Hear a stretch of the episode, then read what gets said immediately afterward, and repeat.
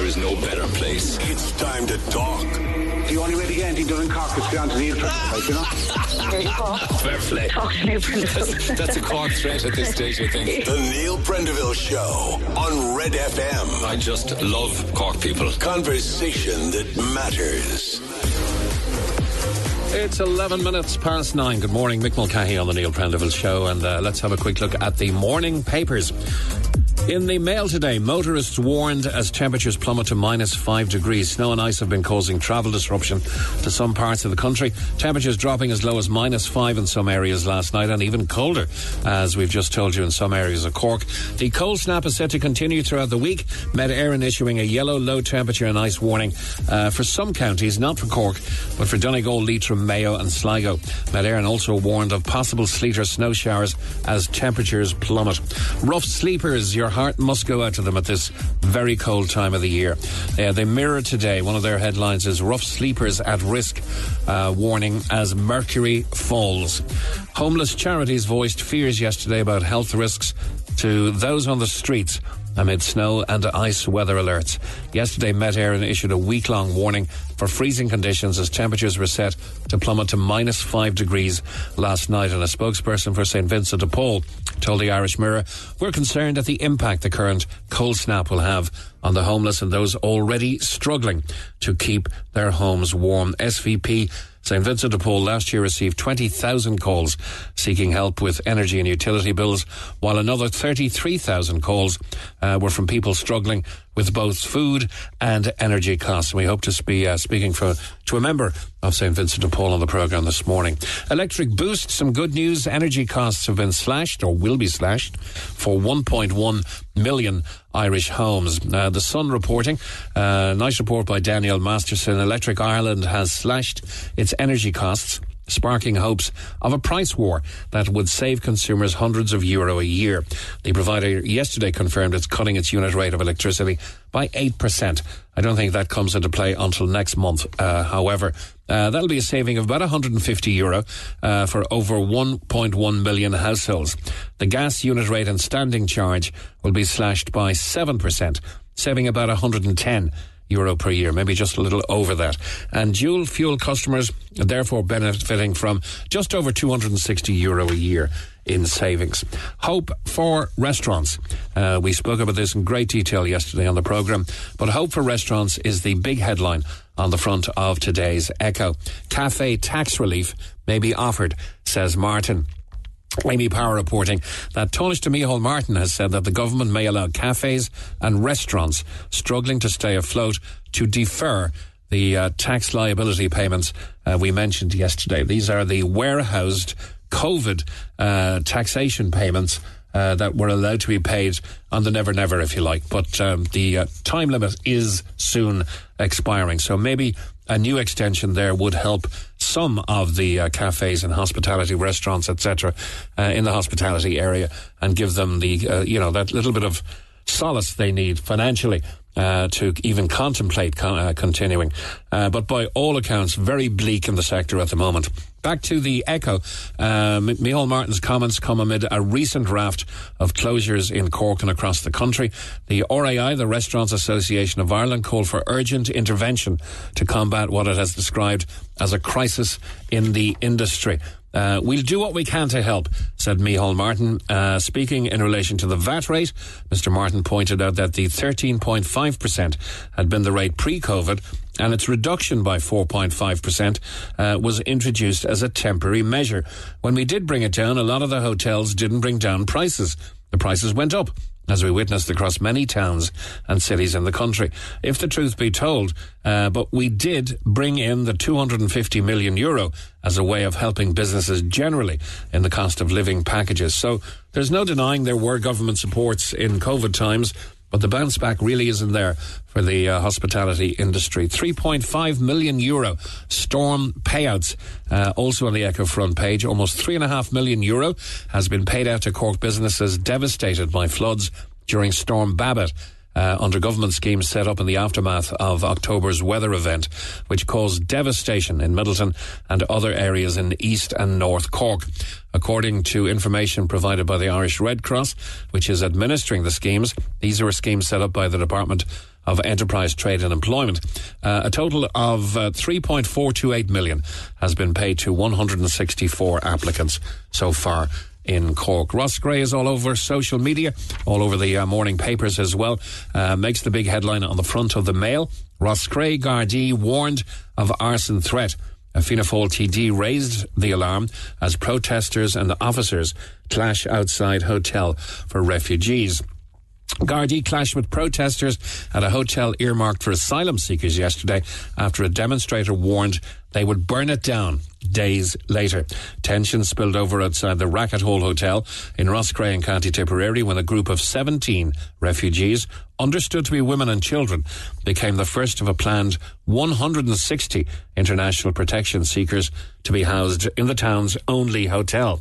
The Garda Public Order Unit was drafted in from Dublin to deal with protests of up to 200 people from Roscrea and further afield. Following days of protests at the site, clashes broke out between some demonstrators and Gardaí when a bus carrying the refugees arrived outside the hotel.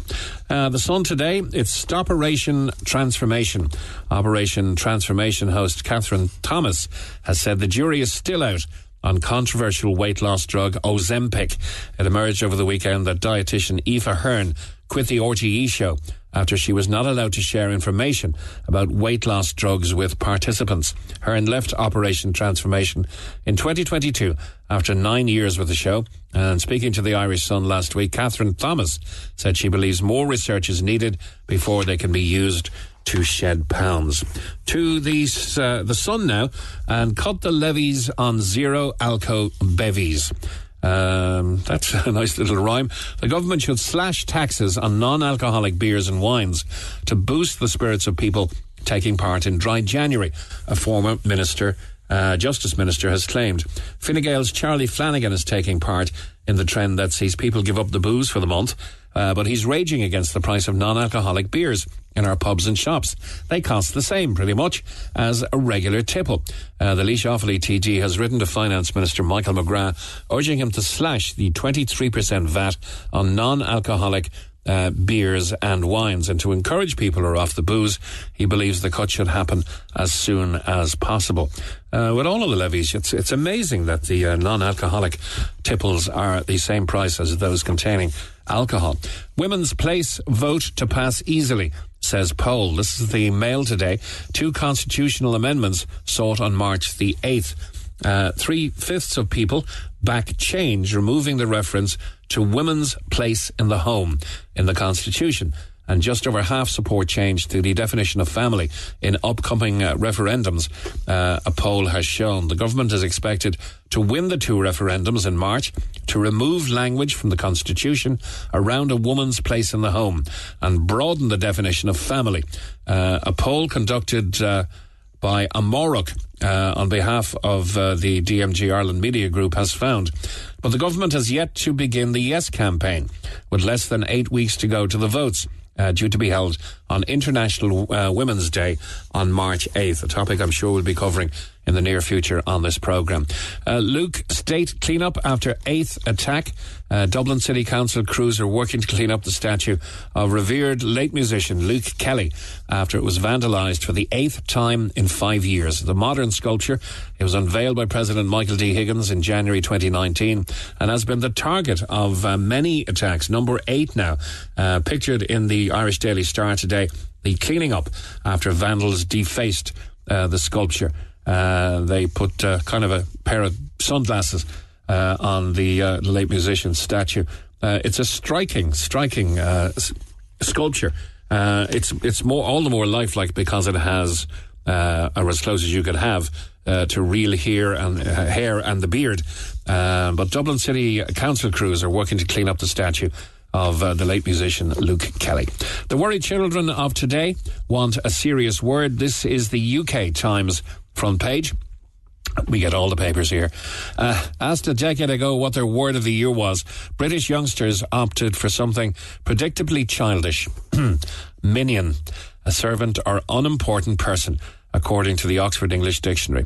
Or for the under 14s of 2014, a small, yellow, one eyed creature in dungarees brought to life in the animated film Despicable Me. But the. Uh, their word of the year uh, was uh, for, uh, was minion, and uh, of course it has different meanings for different people. Finally, a tracking device has been used to find stolen flower baskets.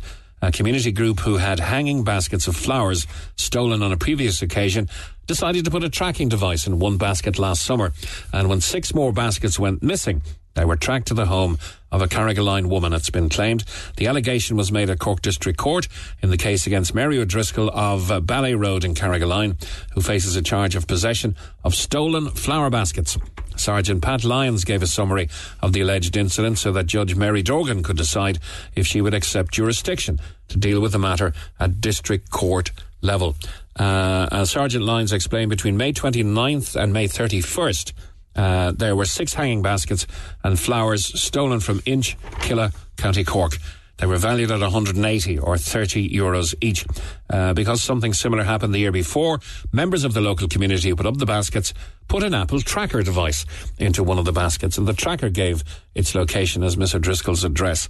Gardaí then obtained a warrant to search her property and found all six baskets and the tracking device at her home, and she was charged with being in possession of the baskets, knowing uh, or being reckless as to uh, whether they were stolen. 22 minutes past nine. Text or WhatsApp Neil now 0868 104 106. The Neil Prendeville Show on Red FM. And a very good morning at 26 minutes past nine from the Neil Prendeville Show. This is Mick Mulcahy. More than a quarter of a million calls for help were received by the Society of St. Vincent de Paul last year. It's a 10% increase on the number of calls in 2022. Just over 90,000, or a third of the callers, were requesting help with food. Close to 30,000 people have sought help from St. Vincent de Paul were doing so for the first time. Uh, and over 20,000 calls related to those seeking help with energy and utility bills. Another 33,000 calls were from people struggling with both food and energy costs. Of course, the numbers, as you would expect, peaked in the run up to Christmas. Jerry Garvey is the St. Vincent de Paul Regional Coordinator uh, for Southwest. Good morning, Jerry. Good morning, Mick. Nice to speak to you. Okay, not not not a happy topic, but Cork SVP are also seeing an increase in calls uh, last year. Many people seeking help in food, energy, and utility bills. W- whatever about your regular callers, if if I could if I could call them that, I don't want to to you know I don't want to get too hard in, in into each and every situation, but there's a stark number of people, thirty thousand, and each with their own story of mental anguish uh, and f- probably finding no recourse other than to pick up the phone and make that very difficult phone call for the first time. Can we just look at those people? 30,000 people contacting you for the first time. Yeah, that's right, Mick. It's it's it's a, trend we've seen growing over the last, I suppose, two to three years. And I often kind of categorize them as the working poor because a significant number of those would be people who are working, uh, you know, would be used to paying their, their rent or their mortgage, paying their bills, buying the food, heating the house, and all that. And in many cases, even giving a few bob to charities like ourselves. But with the cost of living increases, huge increases in, you know, a couple of years back there in energy and food and everything else, which are only now very slowly beginning to ease. But wages and income certainly haven't kept pace with the huge cost of living. So a lot of these people who were before reasonably comfortable to manage are now finding themselves seriously struggling. And then they're having to turn to us. Okay, so a member of a struggling family calls you for the first time. Um, do you take every call as genuine, or are there some parameters that must be met before assistance is given? Well, we we will treat everyone as a genuine call, and the way we work is once the call comes in, we take the details from the person, and two of our member volunteers will go and visit that person or family in their home, and they'll do what we call an assessment of needs. Basically, just sit down and have a chat to them about what their circumstances are, what incomes coming into the household, what their needs are, and what their gaps are. So that's our way, if you like, of trying to discern the genuine ones from the the occasional ones that may not be so genuine, and that's always the case. Okay, tell But me. if in doubt, we will always give a bit of help. Okay, tell me about the range of services that you offer. It's not just uh, food, or in certain cases, uh, possibly a, a financial injection. Uh, you're also looking at school books, uh, help with heating, household goods, furniture, clothing, support, that that sort of thing. Absolutely. The, the way we work is the, the most urgent needs will be obviously the basic things you need to live. That would be food, accommodation, heat. Uh, and once those needs are met, we kind of look to the next stage. Say, okay, how can we help someone further to, to maybe make themselves self-sustainable? Uh, the books was a huge issue up to fairly recently, but thankfully now that at the primary level, books are being covered and they're moving on to secondary level. So that's becoming a little bit less of an issue. But overall education costs still, uh, you know, remain very high, whether it is helping people buying uniforms, back to school costs, Uh, and in particular, we, we target an awful lot in third level education. Because the, the old story, you know, give a man a fish, you feed him for a day, but teach him to fish, and you feed him for life. So we would be very much of the view that a lot of people would be struggling. They may not be able to cover the costs of third level education. If we can help them for those couple of years to get through and get a primary degree, diploma, trade, whatever it is, Okay. they have a How, much better chance of getting a better quality job, better income, and they won't fall into this trap. how are you funded, Jerry? Is, are, do you have government subvention or is it completely voluntary funded? It- It's pretty much completely voluntary funded. Uh, we have a CE scheme, which is obviously state sponsored, and we get a very small bit of funding, but it's you know less than one percent. Most of our funding comes through donations and fundraising, and to be honest, it's the, the good people of Cork and other areas who, who dig deep and help us out in the time of need. And are, are you constantly in need of funds yourselves or do you have a war chest? You hardly would. Well, we, we're always in need of funds. We we tend to try and work at least six to twelve months in advance. Uh, because you know you, you can't give services now if you don't have the money to pay for them. So we will be now fundraising for a couple of months' time. I see. Uh, and thankfully, we, we we reasonably good funding, but it's it's it's a never-ending conveyor belt because if the funds don't co- keep coming in, we can't keep giving the help out. And we're very grateful for the for the fantastic support we get from the people of Cork. I mean, we're we're just finishing our card off for this year. We'll be drawing the tickets next week, and I think we've we've generated quite a little bit of income from that. And our, our annual appeal through Christmas, there was quite a lot of support came in from from the good people of Cork again, which kind of, if you, if you like, refills the war chest for Yeah. the remainder of the winter, and that's really important. Okay, I didn't want to concentrate on just uh, those who are calling you for the first time because there's there's a family behind each number here. A 10% increase in calls uh, from 2022 to 2023 doesn't make for good reading. 90,000 uh, calls, over a third of the callers requesting help with food, uh, 20,000 calls uh, requesting help with energy and utility bills. I, I, I think it's important for our listeners to recognise that behind each of these numbers, behind each of these statistics, uh, is a family or a small or large family trying to tread water, trying to survive, uh, you know, trying to move forward. Uh, and, and they're doing that in, in the face of essentially rising living costs. I know inflation is dropping. I know there's predicted uh, drops in, in energy coming our way. Um, but it's still tough times ahead. It, it is very tough times ahead. I mean, as I said earlier, our volunteers go and meet people in their homes, and that's when you really get a stark reminder of what the, reality is for them. Because someone might be looking for a little bit of help with food, but when they go and visit the house, they might find that you know the house is cold, there isn't sufficient heat, maybe the washing machine is broken, and they haven't asked for that because they're afraid to ask for too much. Yeah. So, you know, we try and give people that extra little bit of dignity and, and support to get the basics. But as you say, cost of living has, has remained stubbornly high. And unfortunately, the income levels haven't matched that.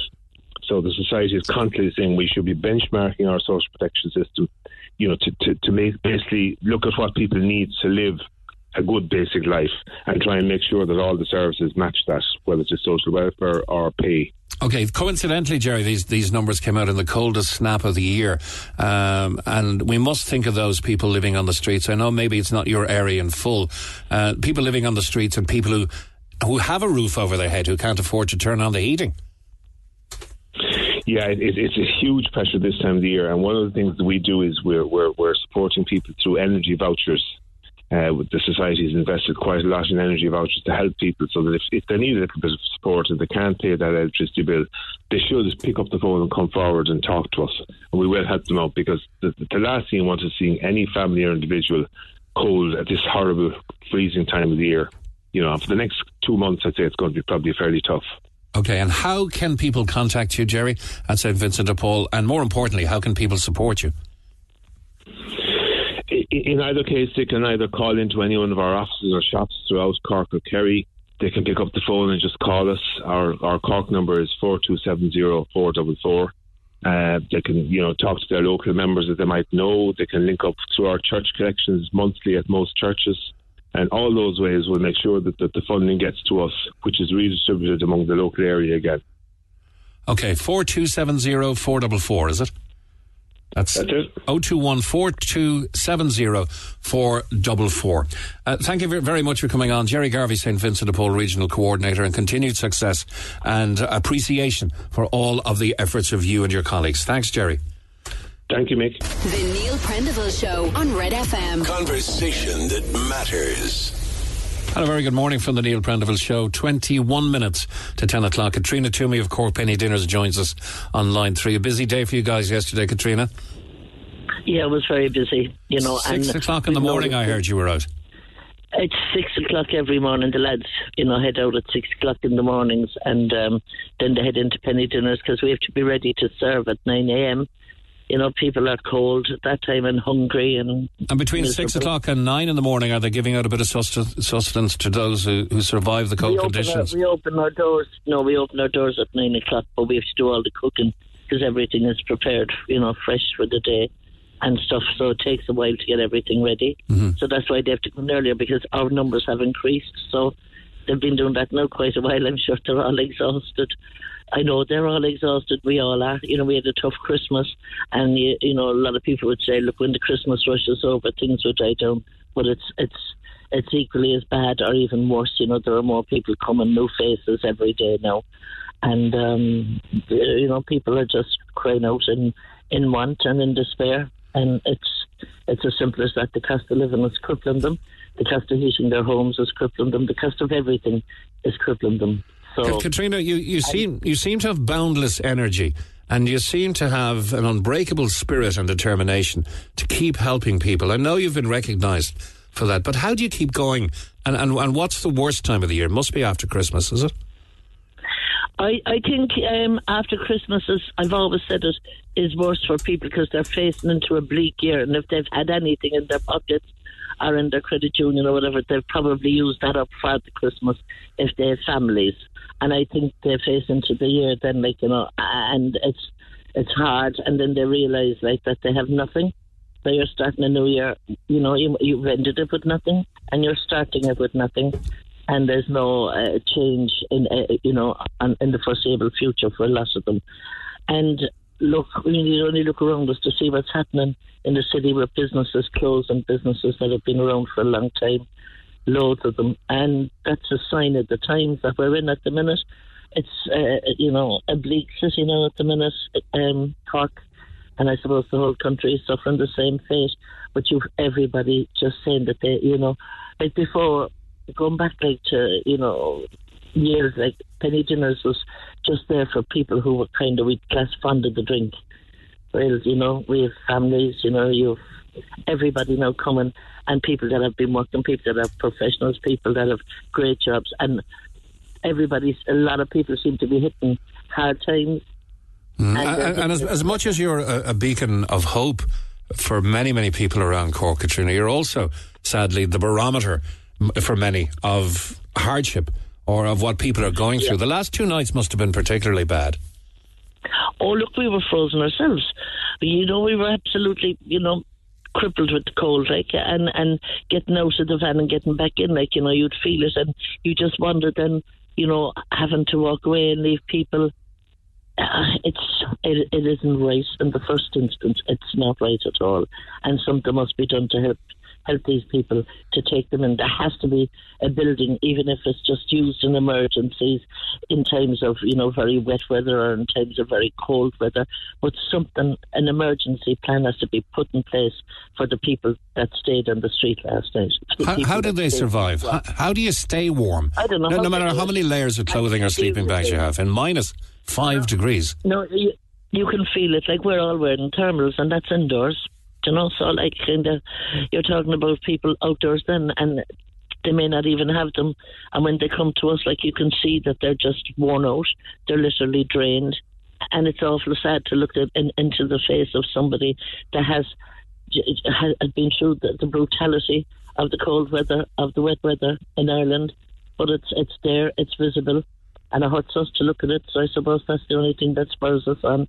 You know, if we can keep going for people and and you know just keep them keep them alive, help Yeah. them to stay alive. How they survive, I can never ever get to the bottom of that. Is it by You keeping know, and- moving or staying stationary? Do you wander? Would you wander around the city? See a or- lot of them, yeah. If you drive around at night, like you'll see a lot of people maybe with a backpack up and their back and they're walking and walking and walking and they're up the laneways, down the laneways, down the main streets, you know, and walking, you know, all around and they're either waiting for the night light in, in Simon or else they're just keeping themselves mobile until they can't keep themselves mobile anymore and, and they know they'll fall down someplace and Yeah.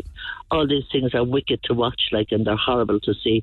And we've been seeing them for a great like this is not new. We've been seeing them for many, many years, and we've been saying it like when everything, you know, the beast from the east and all those other storms and things came. You know, that the the cruelty of leaving them out. People are being asked to bring their animals in. What about our, our rough sleepers? What about the people that are in squats with no heating and bitter cold, you know, and, and they're glad just to have a roof over their head or to, to, to be in some place and you know, we hear like there, there's no sad story that probably we haven't heard, but they're not. You know, when you say sad, that doesn't do it justice. They're they're tragically awful to hear these stories like the of conditions that people are living in, whether it's indoors or whether it's outdoors. You know, And of course, the emergency like- services last night were, were busy. Was it around half past ten? The guards and emergency services were getting geared up to go into the river by the passport office in the South Mall. Yeah, yeah, down there last night, and we weren't sure what was happening, you know, but um, there was a lot of activity going on there, and it looked like they were gearing up to go in. And um, but like, look how many, how many suicides have we? How many people are crying out with mental health? Our city is destroyed with people with mental health issues, and mental health issues are from the cost of living, from being homeless, from everything. You know, look, look at the, the, the increase in, like our our addiction services are strapped, our mental health services are strapped. Can you imagine the people working in these places when they they have to turn people away as well? Yeah, the, So- these, these are sad and difficult subjects to be broadcasting, Catríona. Um, but Yeah. you know, if if you're listening and you're feeling sad or depressed just from listening, uh, just imagine what it's like for those uh, at the wrong end of this cost of living crisis. Uh, shortage of tents, shortage of places to pitch them. Uh, saints like yourself. Uh, when is the last time you had a day off? Um, actually, do you know what the the fish basket down uh, in Clonakilty Rosscarbery have invited us down tomorrow for a meal. You know, so um, we're going down in the the Garda bus, like you know, just the volunteers, and then next um, next Wednesday, the twenty fourth, um, Payman over in El, El Padrino. He brings all the volunteers in for a meal at night, and he gives them kind of, you know, like a slap up meal. Really, to be honest, is incredible, but at no charge, at nothing. Like, and they just, you know, look after everybody for the night. So, like, I'll go with the volunteers, and it, it's just lovely to be for all the volunteers to be sitting around talking to each other and to see us in a bit of our finery as well. Like, you know what I mean? You wouldn't know half of us were about this stuff. Uh, it's a small token appreciation, I imagine, for everything you're doing. Uh, one, one, once, once again, to try and turn a positive out of this um, very, very difficult topic, how can people support penny dinners even more? How, uh, what more help do you need? Look, if they have some tents now at the minute, that's one of our big things because no matter how many tents we get, they're gone in no time, and you can't keep up to the to the demand for them. And we can understand why. It's because like the, the, somebody should invent a pop up tent like with two skins on it or three skins or whatever. I'm not too sure of the terminology, but just for to to keep people you know, warm and they can just fold them up in the morning and carry them on their back, they're light. And, um, but uh, at, at that way at the minute, and you know, like if anybody wants to give anybody something, give them a hot drink. They can even put their hands around the cup and keep them their hands warm, you know, and get a bit of heat into them, even if they don't drink it. Like, but there's nothing wrong with giving somebody a hot drink. You know, we give Bovril and hot chocolate to a lot of them because it's more of a sustenance often than the cup of coffee or the cup of tea, and they feel they've had, you know, something inside them. So, um, What, what about bedding installation, Catríona? You know, the yoga mat style Oh, ther- they- thermal yeah, bedding. They're great.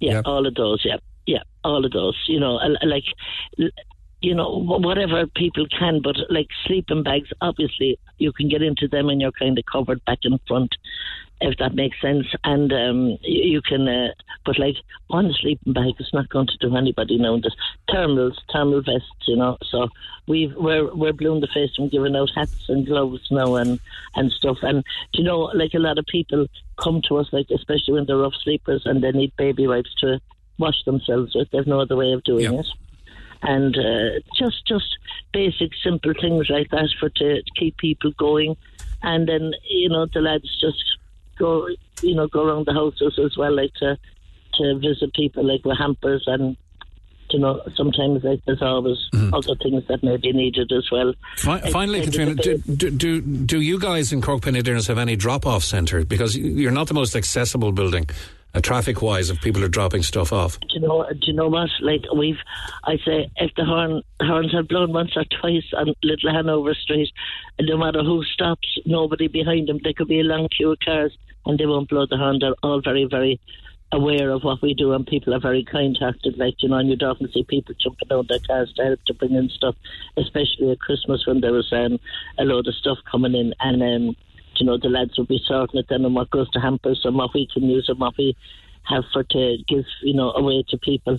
So um, you know it, we mightn't be accessible, but like nobody ever complains. I'd have to say that they're absolutely tremendous. Like and you know. I I think people, the, the kindness of the people, uh, you couldn't, you, you, there are no words. I can never find words to thank the people of Corklick for what they do for us. They're just absolutely, and that's all the businesses, and especially a lot of the businesses that have closed. We're heartbroken for them because they've been very good to us. And um, It's always a pleasure know, to talk to you, Catríona, on a very difficult subject. Yeah. Uh, it it really is, but it has to be highlighted. The reality has to be highlighted. yeah, and look, we have to try and save people's lives, and we have to impress on the government that emergency plans have to be put in place. We don't want anyone to die. We don't want anyone to suffer anymore. You know, we just want homes for all. You know, everyone deserves a home, a, a roof over their head, a place where they can stay warm, and a place where they can stay safe. So that's what our message is out there today. Please, please, please do something and take the misery away from our fellow human beings. I suppose humanity is the word. Let's all have it, including the government. Okay, people have been sainted for less than uh, you do, Catríona, and I hope someday uh, you may have that accolade as well. Catríona Twomey, It's the volunteers. It's the volunteers here in Penny Dinners.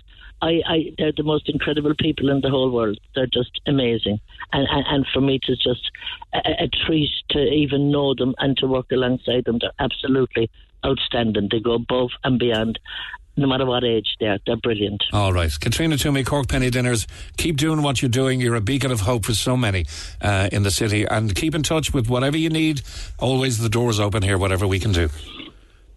Okay, thank you. Thanks so much. Thanks. Cheers, Thank Catríona. Bye bye. Text or WhatsApp Neil now 0868 104 106.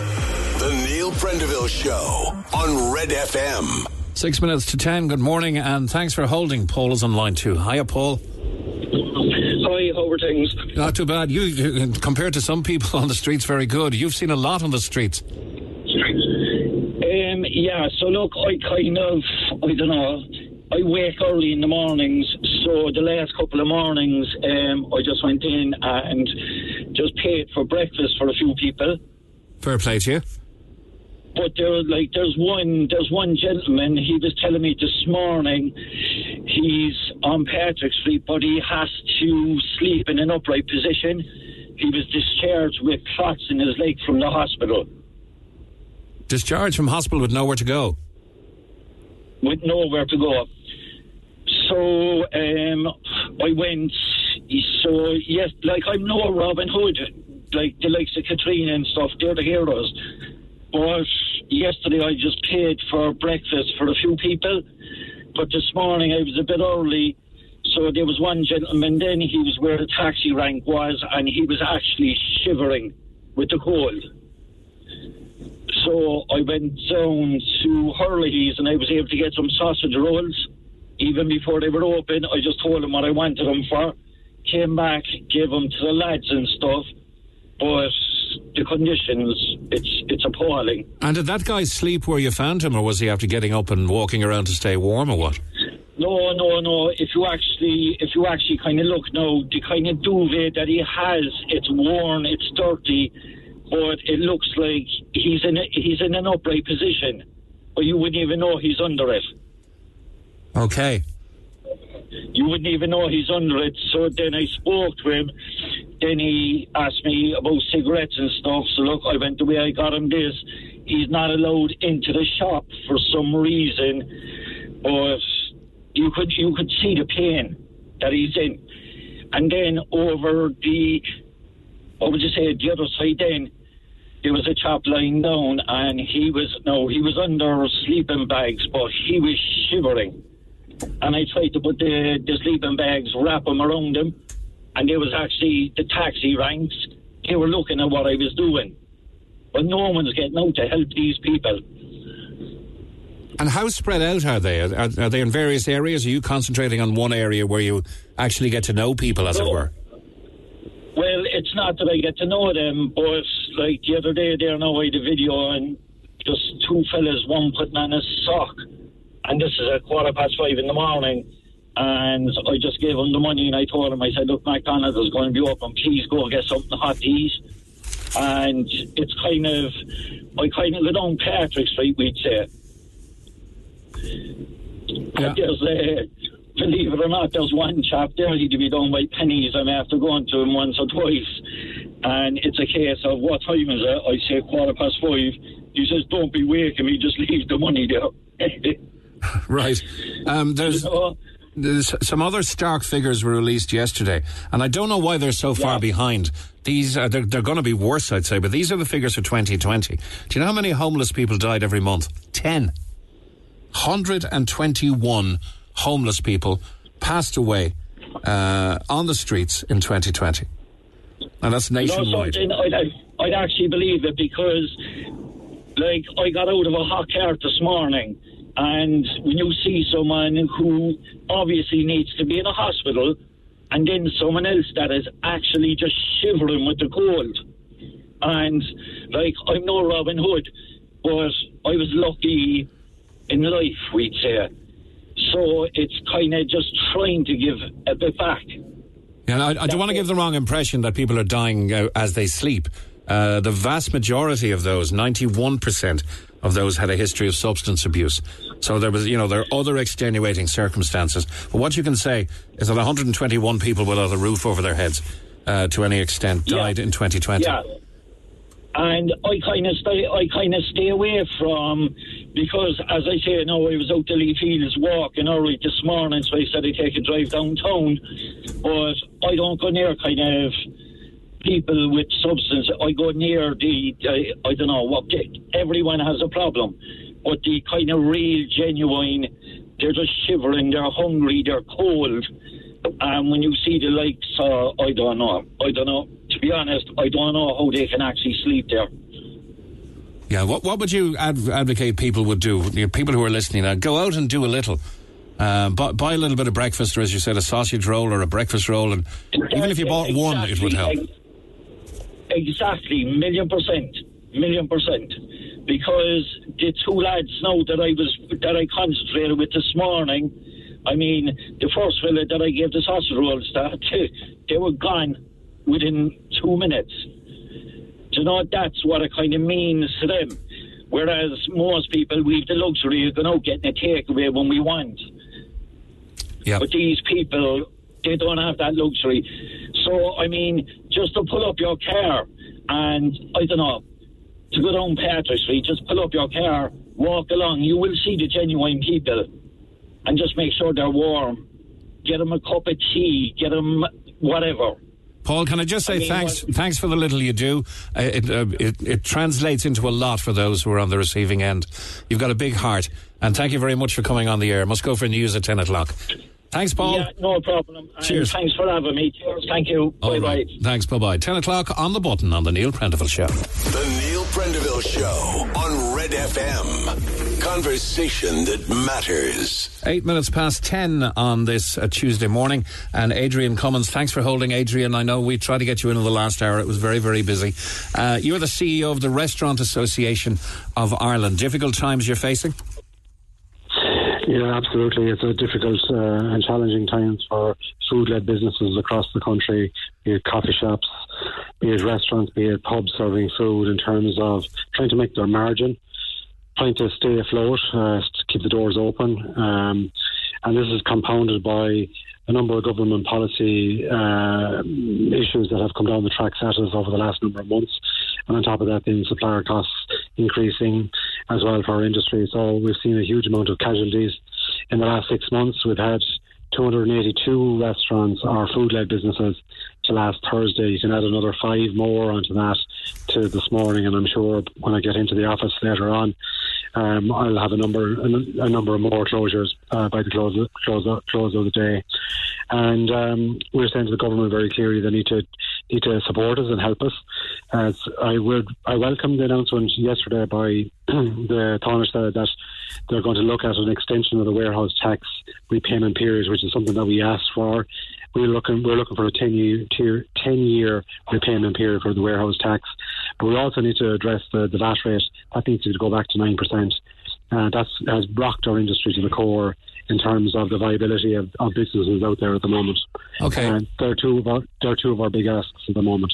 Uh, the, the sentiment, of course, may, maybe from most people who are listening, is that the, you're perceived to be a, a high profit enterprise. But when, in, in reality, and these are the stark figures, uh, if a restaurant has an annual turnover of 1 million euros, 20, say 20 grand a week, just over 1 million euros, what's going to hit you in the, in the next 12 months that could force closure?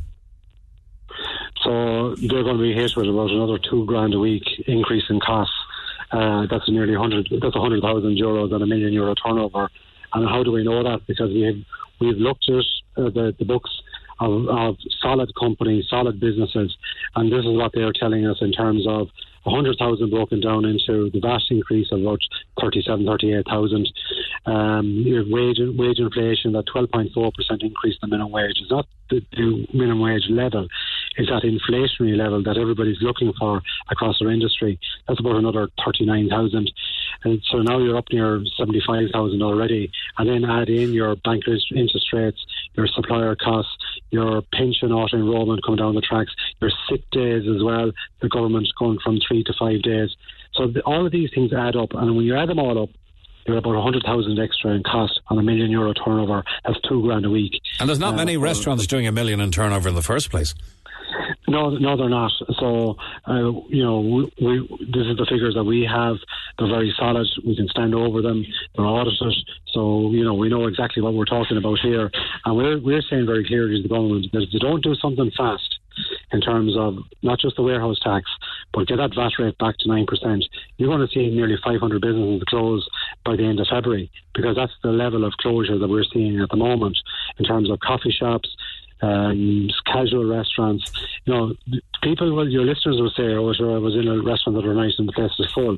It might be full, but it was losing money. And that's what's happening with these businesses. Their auditors or their accountants are telling them, close the doors because you're digging a bigger hole for yourself because you're losing, you're losing money left, right, and centre at the moment. Yeah, if there's one thing in your favour, I suppose, Adrian, it's that you're probably in the last 12 months, uh, not just to some of the businesses, but more positively in the last 12 months of this government, where proactivity is going to be needed to engage the electorate. Can I ask, do you guys feel a little bit aggrieved that it would seem that the uh, hotels and some price gouging in some areas got the backup of uh, Paschal Donohoe at the time, Minister for Finance, and, and caused that 9% to go back up to 13.5 across the board.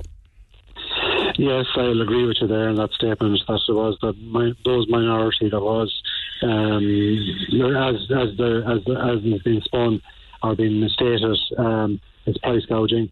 That didn't help our cause, but we are we we are where we are now. We're looking for it for food led business to be restored at nine percent. I think anybody in accommodation will say that they have they serve food also. There's a win for everybody in this. So I think it's important that we need a meeting with the government fast. we need to sit down and hammer out what is the recovery plan for our industry so that everybody knows and can plan for the future. And the government is due 280 80 million euros worth of warehouse tax back to the state. And we know already that 80 million of that isn't going to come back because they've, they've closed down. So the sooner they can get a recovery plan in place, the sooner we can get paying our fair due back over a, over a 10, 10 year period because the government is making a 3% interest on it anyway. So there's a win win here all the time for the government. So we are we're campaigning at the moment. I'm here uh, going into the Dáil uh, to campaign again on this. And uh, I think you know the, the, the the government are listening to it. They are acknowledging there is an issue now, and they've seen the high profile closures in the last uh, seven days. And I know for a fact there's more coming down the tracks in the next seven days. So, you know, those businesses, I'm really, I'm saddened. I'm sorry for those businesses um, because they put their life's life's work into that. You know, some businesses are there 30 years. Um, you know, and it's not nice to lose your business um, because that's all that they have. And I think you know we have a we have a lot going for us in terms of our, our, our, our hospitality industry. You know, there will be parts of this country if we don't act fast. You won't be the tourists won't be able to get a bite to eat in certain parts of this country because it won't be viable for them to open their business in the summertime. Okay. One listener got in touch wanting to know what happened to all the money that the restaurants and cafes received while closed during COVID. Was that for just living subvention or whatever?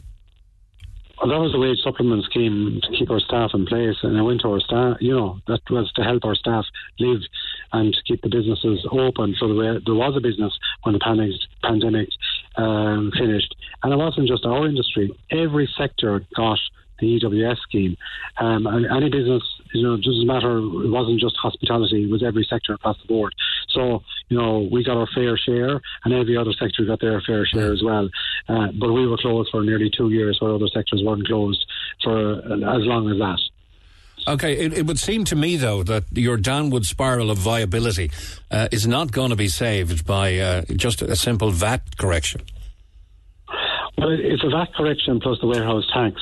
You know, we're not, you know, this, if we, if we, if we got a VAT correction, that would help us hugely in terms of the VAT repayment on a monthly basis. It would help on cash flow. It would help these businesses stay afloat. We know that. This is what the businesses are saying to us. Uh, and, you know, what can we do in terms of, of, of our suppliers? You can't do, the only area, area that could really, government could help us in a meaningful way, and let me just elaborate on this, is on the energy side. They had a 1.2 billion euro grant aid scheme.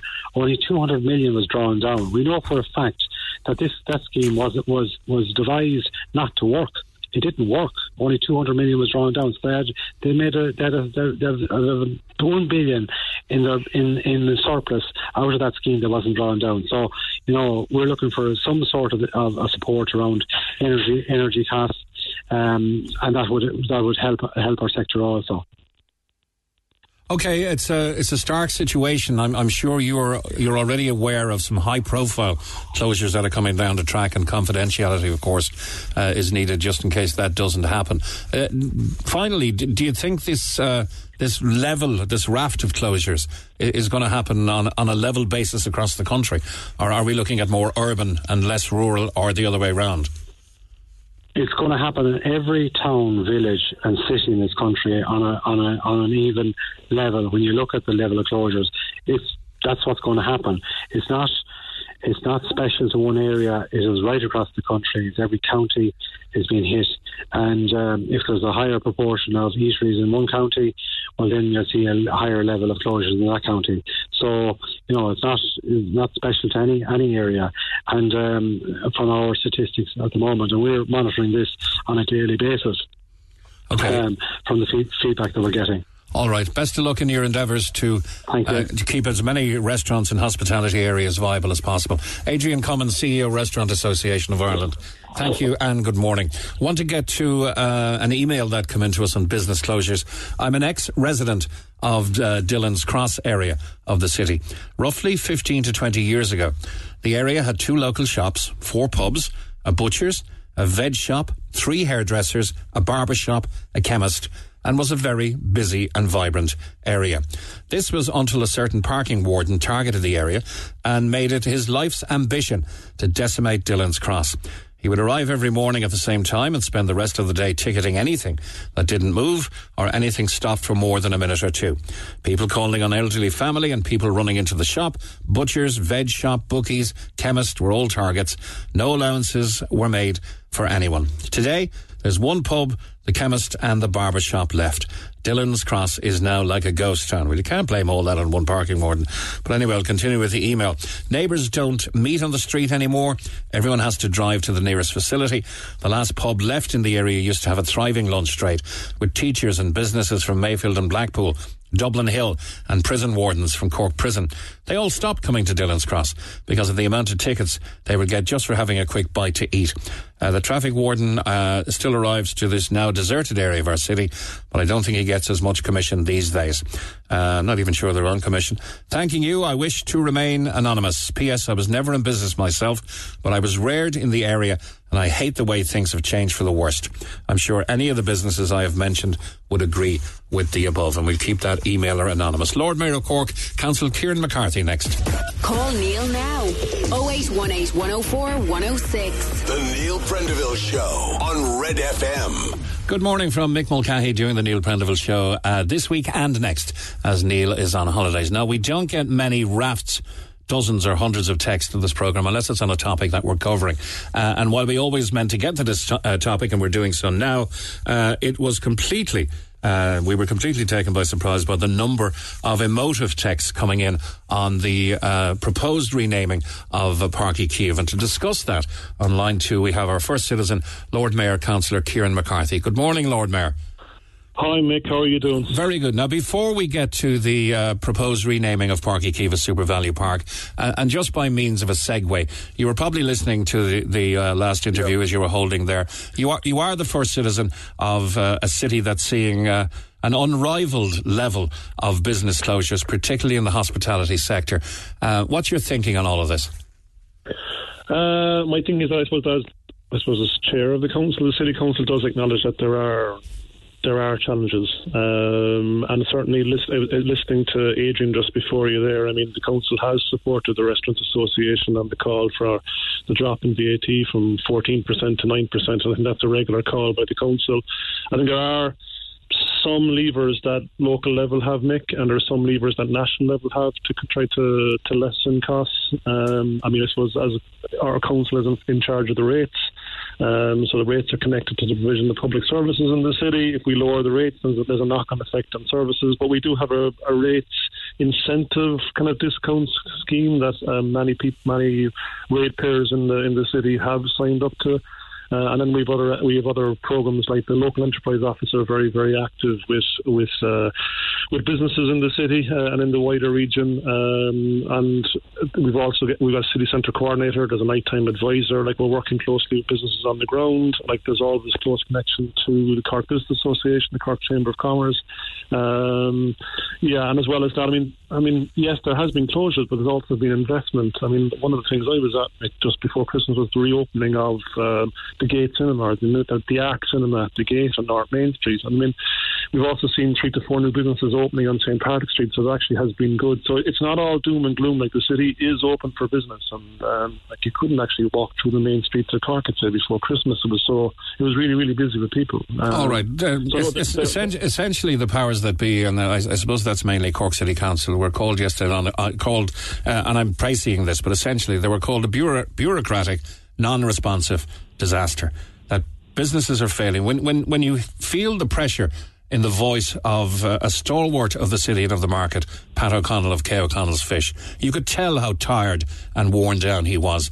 Uh, and when you see his own delivery van, a refrigerated high, high roof vehicle uh, that can't access a car park because of its height, being ticketed in a loading bay outside his own premises, something has to change. I don't have the full context of that, Mick. Like you're putting me on the spot there. I mean, I just don't know the context. I mean, I know that there, we have regular debates and there's regular movement on these debates as well in Cork City Council calling for different aspects. And as I say, we, we've seven or eight programs that are working closely with businesses and not just we're saying these, these are programs like the businesses have also helped us develop it. So, for example, the, the public realm projects on MacCurtain Street. I mean, that's that's been a project with traders for the past 10 years. Now, I acknowledge the fact that one of the businesses that have closed in the last week is the White Rabbit, but that are based on the mm-hmm. street. But there are other businesses that are thriving on this street. I think for all of us, we just need to keep working closely together. And I think that has that, that has worked. But there are levers that are not in the control um, of council. And I, I know I, I feel the frustration. I mean, look, I, I walk to town town town regularly as as Lord Mayor. I chat to different people as well. I talk to everybody, and anyone who wants to come into me, they can come into me and have a chat. I've, got, I've got an open door, and so do the rest of my colleagues in the council. Um, a, a suggestion yesterday, Lord, Lord, Lord Mayor, a, a suggestion yesterday uh, was that a forum be held, perhaps in the main hall in City Hall. Now, I would imagine you'd have to have a moderator and speak through the chair because you know feelings are running high here. But if a level-headed, sober interview uh, of each of the business leaders, or you know, they can they can put their input in, or they can listen. Uh, and, and an equal um, amount of the acting officers in the in the in the specific areas of, of, of the council, a level-headed, open forum discussion to say, look, why don't we work together and improve things, rather than people individually trying to make contact with with the various organisations. Would that be something you'd be in favour of? Yeah, yeah, I'd be in favour of that. I have an open mind with that. Look, I, can chat to Anne Doherty, the chief executive, on that. But keep in mind, like there are, there is a Cork Business Association, there is a Cork Chamber of Commerce, and they're very, very active in their own way as well, representing different businesses. Um, so there there are mechanisms in place where, where businesses can actually field their queries as well. I mean, there are we have a committee called the, the, the Core Committee, which is very much about the core city centre, uh, and that there are regular presentations to that, and there there, there are regular traders groups as well, kind of presenting to that, and re- regular trader groups we say that represent streets presenting to the council as well. We have a we have a, a planning strategic policy committee slash city centre coordination committee, and people can come in if, they, if there's a group of people or a group of traders in one street. There's an open door to come in. Um, no, there, there probably isn't an open door for one trader to come in. Um, but I, but I but I do know in terms of rates, if people are in trouble with their rates, that I that I know that the finance office has okay, like they, they, they do sit down with people and have a chat with people. Yeah, all, all, all of that is fair enough. You you know you, you have to represent not just the, the traders, but essentially you've got to rep- represent the authorities as well, and that's that that's okay. Yeah, now, yeah, yeah, yeah. Okay, let's let's move on to the main topic, which is the hot potato that is the renaming uh, of Páirc Uí Chaoimh to SuperValu Park. Now, Páirc Uí Chaoimh is named after a Roscommon man, Padraig O'Keefe. He was living in Cork, was involved in the War of Independence, so he would have known Terence MacSwiney and the like. He was involved in the GAA heavily, responsible for setting up hundreds of clubs around the country. Yep. National Secretary for 35 years and died uh, not too long ago, maybe 60 years ago, 1964. He left a great legacy behind him, and in 1974, 50 years ago, Páirc Uí Chaoimh was built and they named it after him. Now, the proposal this evening is that it be renamed SuperValu Park. Now, before we start, SuperValu is a thriving, employment giving Cork company. Um, so maybe there is some merit here. Where, where do you stand? Well, thanks for reading out everything that I gave your researchers this morning. Oh, was that, was, was that, did that come from you? that came from me this morning. My- my apologies, I- are on the um, but no, look, look. Here's my here's my stance on this. I mean, the thing about um, SuperValu is that they're absolutely fantastic Cork-based company. They're they heavily sponsor um, national initiatives such as Tidy Towns and other community initiatives. They're really really great for touching base with community. But Páirc Uí Chaoimh, just the name is just synonymous with Cork, Mick. It really is. I mean, if, if someone said we're changing the name Shandon, I mean, there are certain names in Cork that nationally people go, yeah, that's Cork. Like, so there's, I think, I suppose today, yes, the, the, the sponsorship is welcome, but I think today today is also a debate on, I don't know, the civic history of Cork, its civic heritage, its, its civic memory, what we are as Cork, what makes Cork tick, its DNA. So I think we just really need to be really, really careful in changing the name. And I say that with my historian and Lord Mayor's hat on at the same time. Um, it's just it was just niggling at me last night, uh, and I, I and I did send a yeah send a message into the press that look a wider debate needed needs to be have on on this. Um, and, I, and I, think I know there's that did 30 cause million in, in outstanding debt. I know there's a long term Oh, yeah, plan yeah. between Croke Park and about, about 20 million out, out to Croke Park. Uh, and, and and 10 million in other loans, uh, which needs to be serviced. And Oh yeah, definitely. No, definitely, and and and that's that's a given that, that that needs to between the debt and the sponsorship that needs to happen. Like there's no one coming forward with a with a silver bullet, kind of going, yeah, here's money to clear your debt. But it's but like the thing about Páirc Uí Chaoimh is that it has a history, it has a memory. Like and and you you you read out the comments of who Padraig O'Keefe actually was. I mean, that this was a, a gentleman who did so much for not just Cork but for Ireland. I mean, I think he set up the bones of 3,000 clubs. Um, so I think the, when he when he started in the late 1920s, there was something like 1,500 clubs, and like by the time he was finished, there was 3,000 clubs. And when he started, maybe there was only one club that owned a, a club ground somewhere in the country, or a handful of them. And then by the time he was finished, there was 400 clubs that had their own ground. So this is a very significant figure in Irish history and an Irish ska history as well. Um, and yes, he like he wasn't he wasn't born in Cork, but we kind of uh, we adopted him uh, in, in, a sense. Um, and I think, I mean, sometimes in Cork we, we find it very hard to name things after after people. I mean, um, but, and every now and again someone comes forward like like Padraig O'Keefe or his English name is Paddy O'Keefe. I mean, he's interesting. You mentioned the connection with Tomás MacCurtain and Terence MacSwiney. I mean, there, we've got we've got witness statements that kind of wit, uh, that tell the story of what Paddy did, like in, in, the, in the, late 1910s, early 1920s, when he was a, a, young fella. So we're very, very lucky to have all that all that research done. So I think my call is that we just need to be really, really careful what sort of civic memory here or civic history that we eliminate. So I think for me, something like SuperValu Páirc Uí Chaoimh or Páirc Uí Chaoimh with SuperValu something uh, like that. Uh, that's what I was about to suggest because if it's going to be called SuperValu Park, that's one. Uh, if, if it if it doesn't change, don't know where that's coming from. Are you still there? I'm still here. Can you hear me? Oh, somebody left a phone in the studio. Thank you, Seamus, hey. for removing it. the plant. I can tell you that that's the best laxative known to man. What the hell is going on? uh, if, if, it's going to be called SuperValu Park, that's that's one suggestion. But why not SuperValu Park Kiev? Yeah, no, I agree with that, and I, I, hope that's the call made at the meeting this evening. I like, like bring on the sponsorship of SuperValu. They're they're brilliant for supporting local communities, as I said. Um, but let's not just throw away the history of Páirc Uí Chaoimh as well and why it's named Páirc Uí Chaoimh. I think that's it's like we're we're we're we're blessed with a very strong civic history in Cork. We just need to to mind it. Uh, we can't keep everything, but I, I, think this one is is worthwhile fighting for. what about Croke Park? Would that be up for grabs?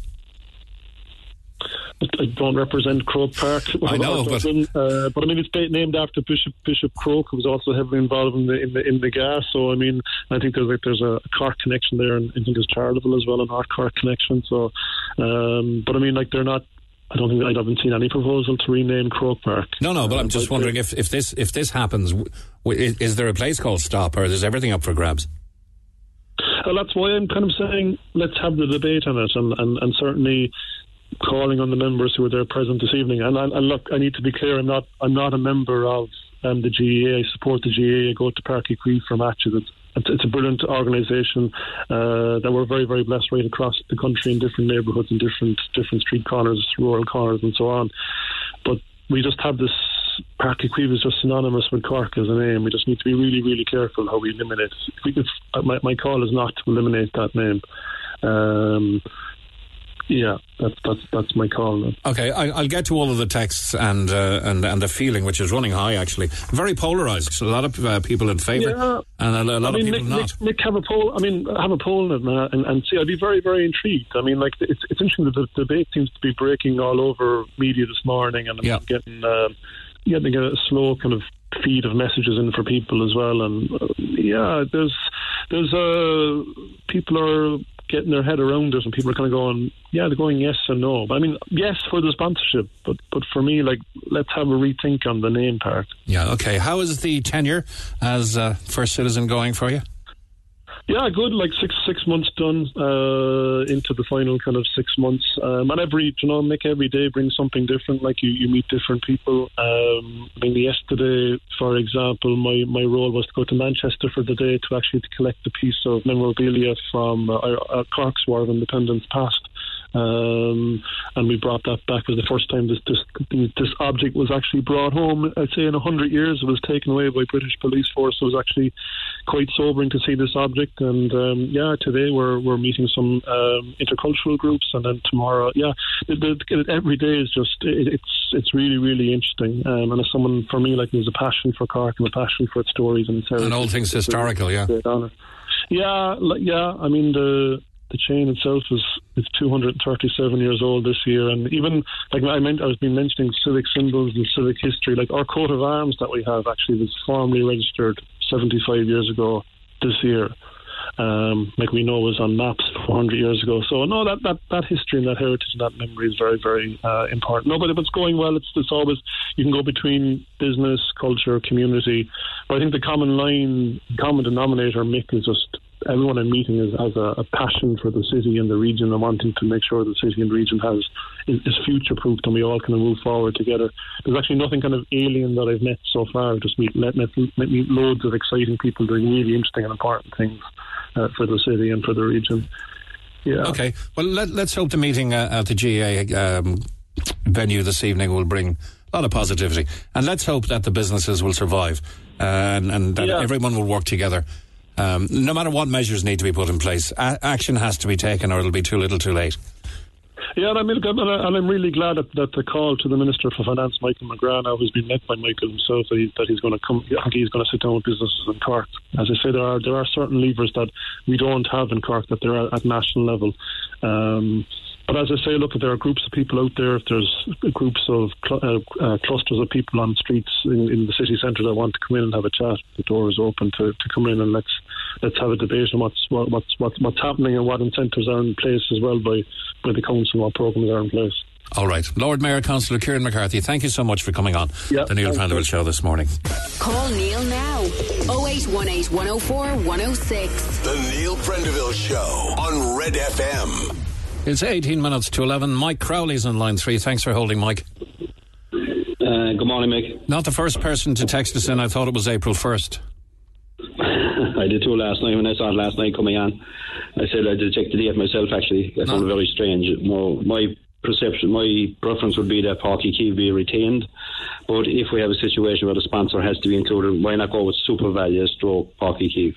Yeah, SuperValu uh, Páirc Uí Chaoimh is, what is, is, is what. Yeah I was about to suggest, and the Lord Mayor came up with it as well. It's, yeah. it's it seems to have the, yeah. yeah the necessary balance between commercial reality, the, ne- the necessary balance between the commercial reality and our observance of history. Uh, well, it's very important that we retain Páirc Chaoimh. That label is retained for history, culture, tradition. I think it's very important to our identity as well. Now, if you take Cavan, they are sponsored by uh, Kingspan now, their stadium in Cavan is called uh, Kingspan Breffni Park. It's been that way for years. There's never been a problem that I know of. Yeah. So I would prefer to see Uí Chaoimh retained solely as the label. But if we have to go uh, SuperValu stroke Páirc Uí Chaoimh, perfect. I think it's a good compromise. I think everybody will be happy at the end of the day if this is the way to go with it tonight. Okay, with, with the renewed sponsorship that this is going to bring, if it is renamed, um, would you imagine that more Cork games will be uh, will be free to air rather than than on GAA Go. Unfortunately, I'd love to believe it, Mick, but I can't see it happening. To be honest, uh, I think they got their clause in now, and I don't think it's going to change. To be honest, you see, the whole problem comes back to the fixture list. The, the structure is all wrong. There's too many games compacted into a number of weeks. You've got too many games on together. RT, the national broadcasters, even allowing for uh, TV, TG4 involved. There's just too many games now. They can't cover all the games that people want to see. So basically, what's happened here, the fixture list has created the problem for the coverage. It's a knock-on effect. Uh, don't see, you know, we have another problem in Cork as well, which, you know, it's, it's a hard one to be able geographically where we're located, right down the south. We're always going to be competing with Thurles and Limerick for games, which Cork don't get enough games anyway, which is a problem as well in itself, because it doesn't create the revenue. Uh, but it's great to see. I think the concerts and music venues, a brilliant concert venue. I've been there a few times, and it should be used as much as they possibly can on that front. Okay, and rugby as well as uh, is proposed the con- continuation of rugby at uh, Uí Chaoimh. Uh, I don't see the demand for that really because Munster have got Thomond Park and financially they have to use it to their own benefit. So there's going to be very little uptake for rugby in, in Uí Chaoimh, I think, to be honest. Okay. So you'd be in favour of, if necessary, Uh, take the sponsorship. It's an upstanding um, car company um, supporting lots of sports, not just GAA sports, uh, and offers huge employment here. Uh, in its uh, not just in its distribution facilities, uh, but in its supermarkets around the place. And uh, if it has to happen, make it SuperValu Parky Kiev would be your vote. Yeah, absolutely. I think it's, yeah, and I think most people will see that it's probably the best option when it comes to it tonight after tonight. All right. Thanks, Mike. Okay, cheers. Thanks Cheers. a million. Thank you. Let's uh, get to some of your texts on 0868 104 106. Uh, I'm absolutely disgusted to hear the renaming of Páirc Uí Chaoimh. The stadium is named after an Irish Gael, an Irish Republican. The GAA is standing on the shoulders of such giants, but it seems it's easily forgotten. They had a business plan, says another texture, to build the upgrades to the stadium, but renaming it is out of order. There are plenty of ways to raise revenue if they think outside the box. Flack, na Heron could be held there, etc.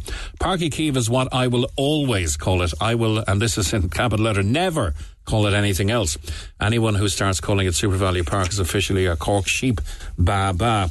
And there are dozens more. Disgraceful. The GAA has and always uh, always have plenty of money. Páirc Uí Chaoimh is known countrywide. It makes me so mad. The GAA is giving away the iconic Irish name for a stupid five-year deal and 1.5 million euro. Uh, it's a sellout. I thought Fool's Day was the first day of April. It seems uh, you're at it early this year, says Kathleen. Uh, sorry, says Paul. Um, I think SuperValu will get the wrong kind of publicity from this. Bad idea, lads. Super bad. Uh, I thought we had jumped to the 1st of April. Keeps coming in. Uh, they should have renamed it Conference Centre. This is a good one. At least then we would finally have our Conference Centre. It's all about the money and commercial gain. Nothing is safe, not even our local pride, uh, says Terry. Should be a taxpayer stadium, says uh, Catherine. Uh, not sure what that means. It should be the Tau, the taxpayers stadium. Uh, why change the name? Um, make sure there's plenty of advertisement around the grounds, but don't change the name. Uh, that came in from Stephen. Sarah says, I think it's great. A company set up decades ago. We need to be proud of all things Cork. Musgrave Tea started before I was born. Uh, was Musgrave's here? Do you mean Barry's Tea, I wonder? Uh, and employs hundreds in Cork. Uh, SuperValu now supports thousands of jobs here at home and abroad. I'm delighted and proud to be a Cork man and to support ev- everything Cork. Uh, Lansdowne Road, The Point, Tayto Park, uh, the Bord Gáis Energy Theatre. Uh, I'm glad the deal was done, but it'll, it'll, it'll always be the park. And I think that'll be probably considered, you know, at the meeting tonight, that people are going to continue to call it uh, the park, as in P A I or C. Uh, I'm surprised Aldi or Lidl haven't jumped on board, says Gary. Um, Wait till the next five years, it'll be Aldi Park, coincidentally said another texter. And there are dozens, if not hundreds, of more coming into us on 086 8104 106. Uh, right then, let's get back to the issues of uh, the city. And before we do, uh, I'm also very much aware that we have uh, a huge swathe of listeners uh, in the county who might feel a little aggrieved that we're concentrating on city closures only. So if you are in the county, you are experiencing or have had a business uh, that has closed, you're more than welcome to come on here as we try to be equal to everybody. It's just that the uh, the raft of uh, closures that happened in the city at such a rapid rate have focused attention there. But by all means, if you want to represent the county and the area you live in, uh, and you're seeing business closures or business struggling, we would love to hear from you as well. Edward, good morning. Good morning, Mick. How are you? Good. You work for a cleaning company. We won't mention the name. Yeah. I own, well, I own it. Um, Okay. I, I own the company. Um, I suppose, look, I, I had a few contracts in the city, and it was just interesting there hearing the Lord Mayor on the phone talking about the, the city when it was the council, as far as I'm concerned, that has absolutely decimated the business in the city. Now, it's all well and good giving back, um, you know, lowering VAT rates and things like that, but I mean, it's pointless lowering VAT rates if nobody wants to go into the bloody city. You know what I mean? Um, I had several contracts in the city, and I, I just got so fed up of of our vans getting fined. I actually just dropped all the city contracts. I just won't. I won't go in there anymore. Like, um, I was making X, and my fines were coming up as Y. You know what I mean? Um, I, I had one up. I like the final straw for me was I was on Patrick Street. I was parked. I was I was actually pricing a job on the main street. I won't name the business, but I was pricing a job. Um, there was also another security company in who had several vans there because there was some sort of electrical fault in a big brand new building uh, on Patrick Street, um, and there was alarms going off all over the place. And obviously, the security company that dealt with the alarm systems and all that were being brought in, and I was obviously pricing a job as well. Had two vans in there. Um, and every single one of the, the security vans, that the guys now that were trying to start this uh, alarm issue. There was, as I said, there was alarms going off in this entire building. It was a big complex in the city centre, big new building, um, sports shop, and the, the, the, there was about four guys with tickets just pumping out tickets to all the vans. I mean, what, what what are people supposed to do? Like, I mean, why why would a business risk coming in? Now, fair enough. Like, it, it's within certain times, but I mean, I can't guarantee, especially with my business, that my team will get in there within those hours. And sometimes the only availability I have, and where the the, the client needs us to come in, the only availability I have is within those hours. So, look, I think that uh, at the very least, a commercial vehicle should be allowed park in the loading bays that were designed for people to park in, especially businesses. So I think if the if the, the lads with the tickets are pumping out tickets, at, at least bypass the, the commercial vehicles. Because I mean, if there's a commercial van in there, nobody's bringing in their business van. Uh, with all their name and advertising all over it, when clearly they're doing doing a job, uh, they're not going in doing their day shopping, parking up on on, on, a, on a Tuesday afternoon. Doing, do, do you know what I mean? Just for clarity, Ed- Edward, maybe you can answer this because I don't know. Are, are they loading bays anymore, or, or, or and are commercial vehicles? They're, they're loading bays, and every single time I've spoken to every ticket guy saying, "Look, like, like I, I've, I've walked right up to them with gear on me." Um, my staff has gone up to them with gear on them, um, you know, blatantly in work clo- clothing, like, you know what I mean? We're very obviously working, like high visibility vests, all that, the, the equipment that we need with us. And we've gone up to them, uh, look, we're, we're actually doing a job, and we'd point, like, we'd say directly to our right would be the building that we're working on. We're outside in the loading bay. And, and the response is, you're not supposed to be on- even on this street from, from the certain times. I mean, really, like uh, you know, I, I, and, and, and like since it, it all started with the driving ban on Pana, as, as far as I'm concerned, the complete downhill of the city. Well, that that, Um, that like- created a lot of uncertainty, especially as uh, I, I want. Can I go in today, or can I go down there today, or what time is it? And- Totally, and I mean, like, what, what, what, what? Where's the benefit of this? Like, I mean, t- it, it, like, it, it, it's up to a council to to run a city and make sure a city thrives. I, I, I can't understand the benefit of of closing the main street and the main business street of our whole entire county. I just can't get my head around it. What was the benefit to do this? Oh, fair enough, Eamon and all them with the, with the with the Green Party and all that. But I mean, people are just going to Mahon Point. They're going to Wilton. I mean, businesses. I, I take contracts. I, I I have I have more contracts now in Mahon Point, and and and we'd say the likes of Wilton. I wouldn't touch the city. I wouldn't go near the city strictly because of that. If I bring my van down there at half past three to go in and bring my team in to do a job, it might, it might only take 40 minutes, an hour and a half. I'm going to come back out, and if it depends on how many vans I have there on the day, but I'm, I'm going to be down 40 or like I, I automatically started assuming that right. If I'm going to price a job in the city and I'm going to put it in such and such a per day, I actually deduct the tickets automatically because when I come back out, they're going to be there. It's a scam. It's a complete and utter scam. And I mean, it's the council's job to make sure a, a- city thrives. Nobody wants to go into the city anymore. They have all the bollards on on on Oliver Plunkett Street. Uh, completely closed off. They're after messing up the access across the bridges. You can't turn right now over. I mean, it's a nightmare. The city is a bloody nightmare, and it's gotten worse. Okay, you you, you have the blessing, uh, Edward. You've you've the blessing, if you like, in that you're a cleaning company. You can be nimble. You can move to a different area where conditions are better, where you're not getting ticketed. Completely. What what, what about the businesses who are domiciled in the city, the buildings, you know, the clothes shops, the coffee shops, the restaurants? look look at what's happening to the city. I, I, I cannot remember the last time I saw the city absolutely thriving. The city, the, the, the council is decimating the city, and they're and they're lowering VAT rate and things like that. But but like, what's the point in lowering VAT rates if nobody wants to go in there? Because I can tell you, even from my own friends, family, anything at all like that, they not completely avoid the city. Stay out of the city. You're wasting your time. Like, uh, because again, if I want to go into the city, and even if it's for work or anything at all, like I mean, the car parks are ridiculous as well. Like, I mean, if, like I mean, I, I suppose I, ha- I have a car. I have a couple of vans, but even if I wanted to, if I wasn't working and I was in my van and I, I needed to nip into the city, there's nowhere for me to, put, to park a van.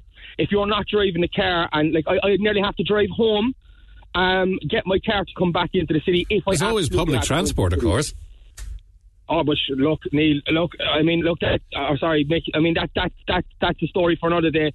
I mean, who wants to get on a bus? Uh, you know, if they don't absolutely have to, the buses are a disgrace as well. I mean, I spent like I suppose my early twenties. I'm in my thirties now. I my early twenties getting buses and things like that, and they're rotten. I, I, they're rotten and unreliable. I mean, the bus service from when I was living in North Cork area, I mean, it could say four o'clock. You mightn't see the bus till quarter to five. Like, I mean, it's not reliable at all. I mean, that's that's an issue for uh, for another day. But I need to know why the council.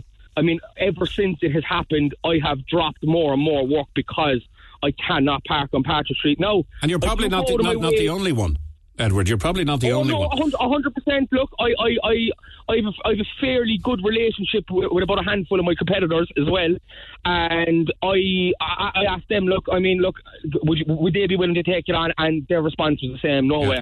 I mean, we, we, we tried and um, we're getting fined. I mean, even Mick, even over Christmas, I mean, you don't see the, these guys around on a Sunday, right? So if you drive down Patrick Street on a Sunday, everybody's parking everywhere, right? Okay. But over Christmas, there there were around. There was a good a good ten of them outside Burger King on the Sundays in December. I mean, it's a money racket for the council.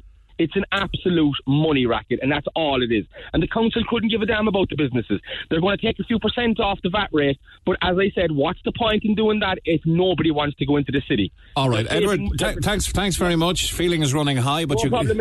You you covered a lot there, and uh, and we thank you for it. I think. Uh, uh, good morning, Edward. I think if uh, anything's going to be done, there needs to be um, an improved relationship, shall we say, between the uh, the ticket or the traffic wardens and the commercial vehicles. That would seem to me to be evident anyway. To allow those who are servicing the business in Cork to do so without being ticketed, or to do so with some level of you know, reasonable lenience uh, would seem to me to be one of the things that needs to be discussed. We've got news at 11 on the way. The Neil Prendeville Show on Red FM. Conversation that matters. Just to get some uh, text read because uh, nothing worse than uh, people texting us and uh, we don't get around to them. It's impossible to get around to them all. Just know that we're making the best effort we can in the time allotted. Um, this one is titled Near Accident. Hi, Mick. I would have caused a car crash this morning in the Shanakiel area, if it weren't for the lady driver who was on her guard and drove slowly into the intersection. She was able to stop before the cars hit each other. Responsibility lies with me 100%. And I'm honestly in shock. I've been accident free since I was uh, started driving in 2002, and now uh, I can't claim that with a clear conscience. I just want to say sorry to the lady driver, as I'm sure she's in shock just as much as I am. I can only hope she'll be able to process the shock and that her day from here continues to be blessed. I also hope her colleagues, friends, family, and whoever she meets today will be gentle and kind to her and that she can put herself first today. My gratitude is hers and also to all the other drivers because it's a dangerous business after all. Please take care of yourselves out there. Same applies tomorrow morning, folks. Uh, on Catríona Twomey and the homeless issues. Well done, Catríona. She always looks after me when I pop in, and she's a heart of gold. I'm listening here this morning in Limerick, says Anthony Pickford. Uh, Mick Catríona is the Mother Teresa of Cork. She's an absolute legend with the biggest heart. Hi, regarding rough sleepers, etc., why can't the government open up a building for the homeless the same way they do for thousands of immigrants? Our homeless are Irish, so that's why they're not looked after. Disgusting carry on from the government. No, another texter says, I can't help but think of the 14,000 homeless in Ireland, including over 4,000 children, uh, and what they think of this government policy of housing the world. The government has destroyed this country. We have uh, people sleeping on the streets that should be provided with emergency accommodation. And we've no excuses as we can house the world but not our own. We have working families struggling to pay bills, yet we have millions of taxpayer euros uh, being spent on people who shouldn't be here. Uh, we have a government crippling people with climate change taxes, and yet we only produce 0.5% of the world's carbon. I would say we produce a lot less than that, but that's what the text says. Uh, we've 14,000 homeless, over 4,000 of them are children. People need to take to the streets and bring this government down. A protest is planned for Dublin for the 5th of February. Things need to change. The Irish government works for us and not the EU. They seem to have endless money for others, but no money for the Irish. It's a real shame, says another texture, that the people uh, who say we have to look after our own don't use their energy to help these rough sleepers rather than use it to make other vulnerable people even more miserable. Uh, they don't give a monkey about our own, they just want an excuse to be racist. And the final texture says support Irish because uh, our government will not. Back to the topics of the day and SuperValu Park, if that's what it's to be. Good morning, Jean. Uh, good morning. How are you? How are things? I'm good. Do you agree with the proposed name change? No, but no, well, no, not really. I, I just feel that it's another example of where the corporate is um, in, is supposed to be. Not, that's supposed to be, but they're getting naming rights, and with those naming rights, they're going to have input into, you know, uh, what happens, and it comes down eventually to to, to, to ticket prices, and basically, I think it's a, a kind of corporate takeover. Basically, uh, you know, a company now has kind of a sporting division or or a concert division or whatever whatever you'd like to call it.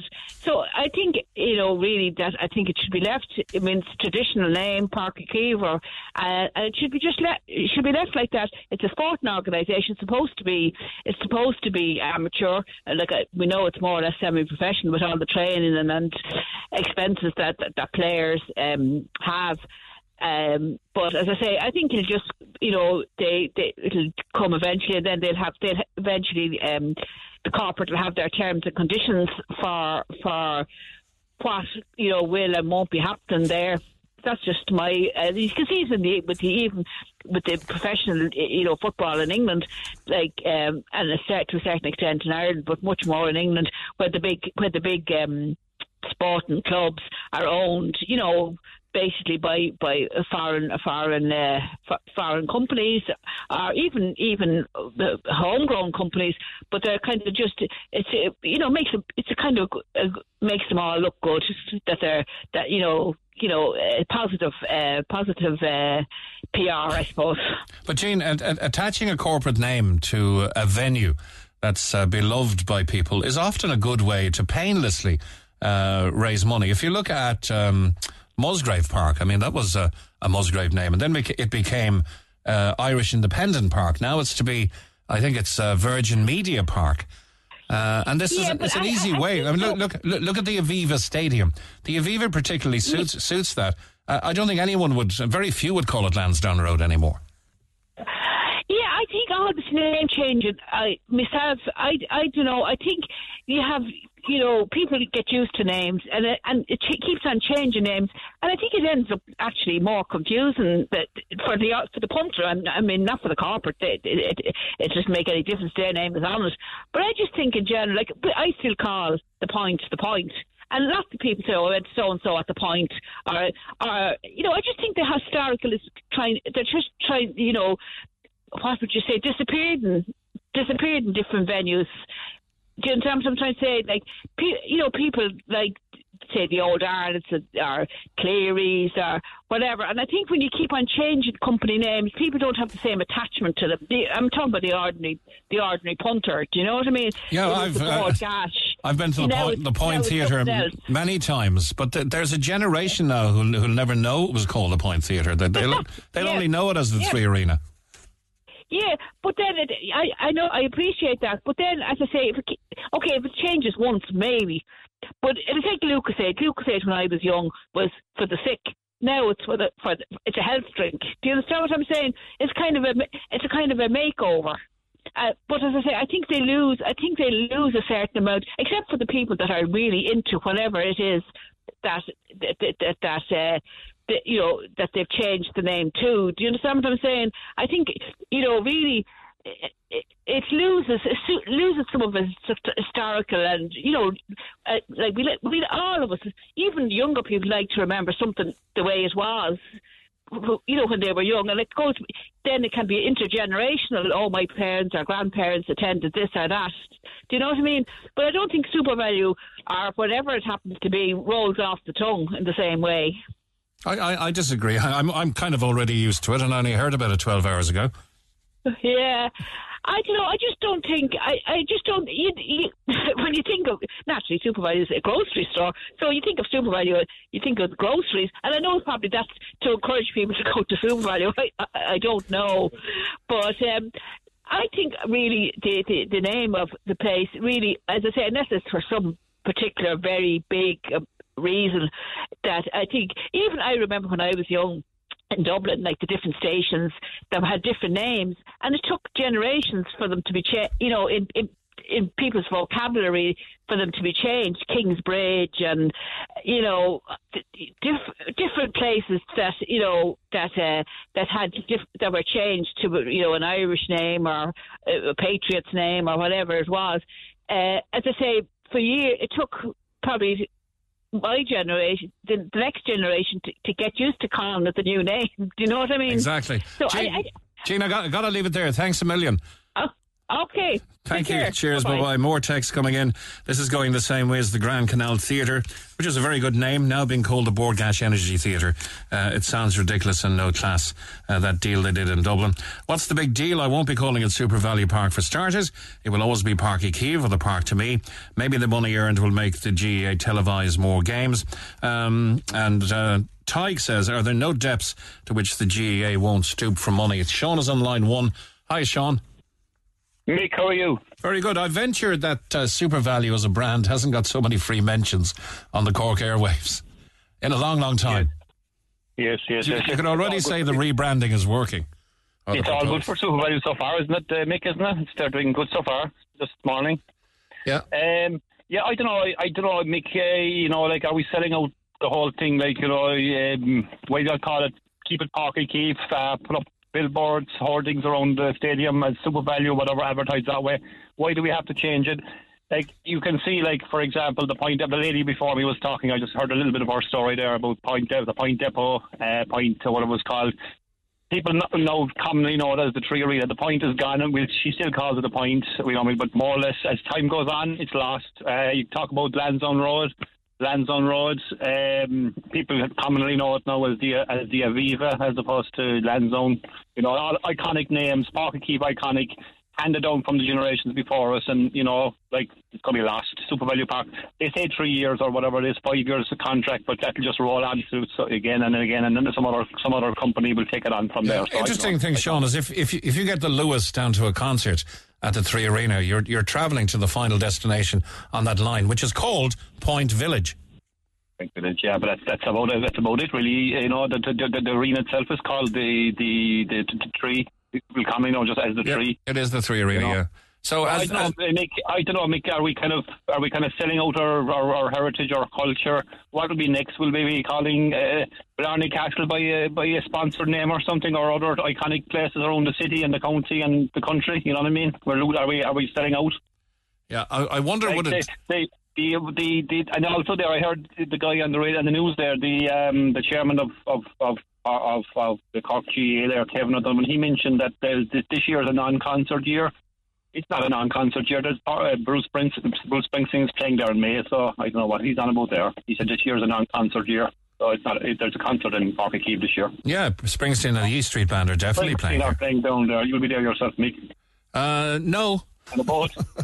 oh, on a boat, I like might. you might be on a boat like the last time, remember? There, there, yeah, there, there, there are very few concerts, uh, and I, I used to go to 20 concerts a year, big ones.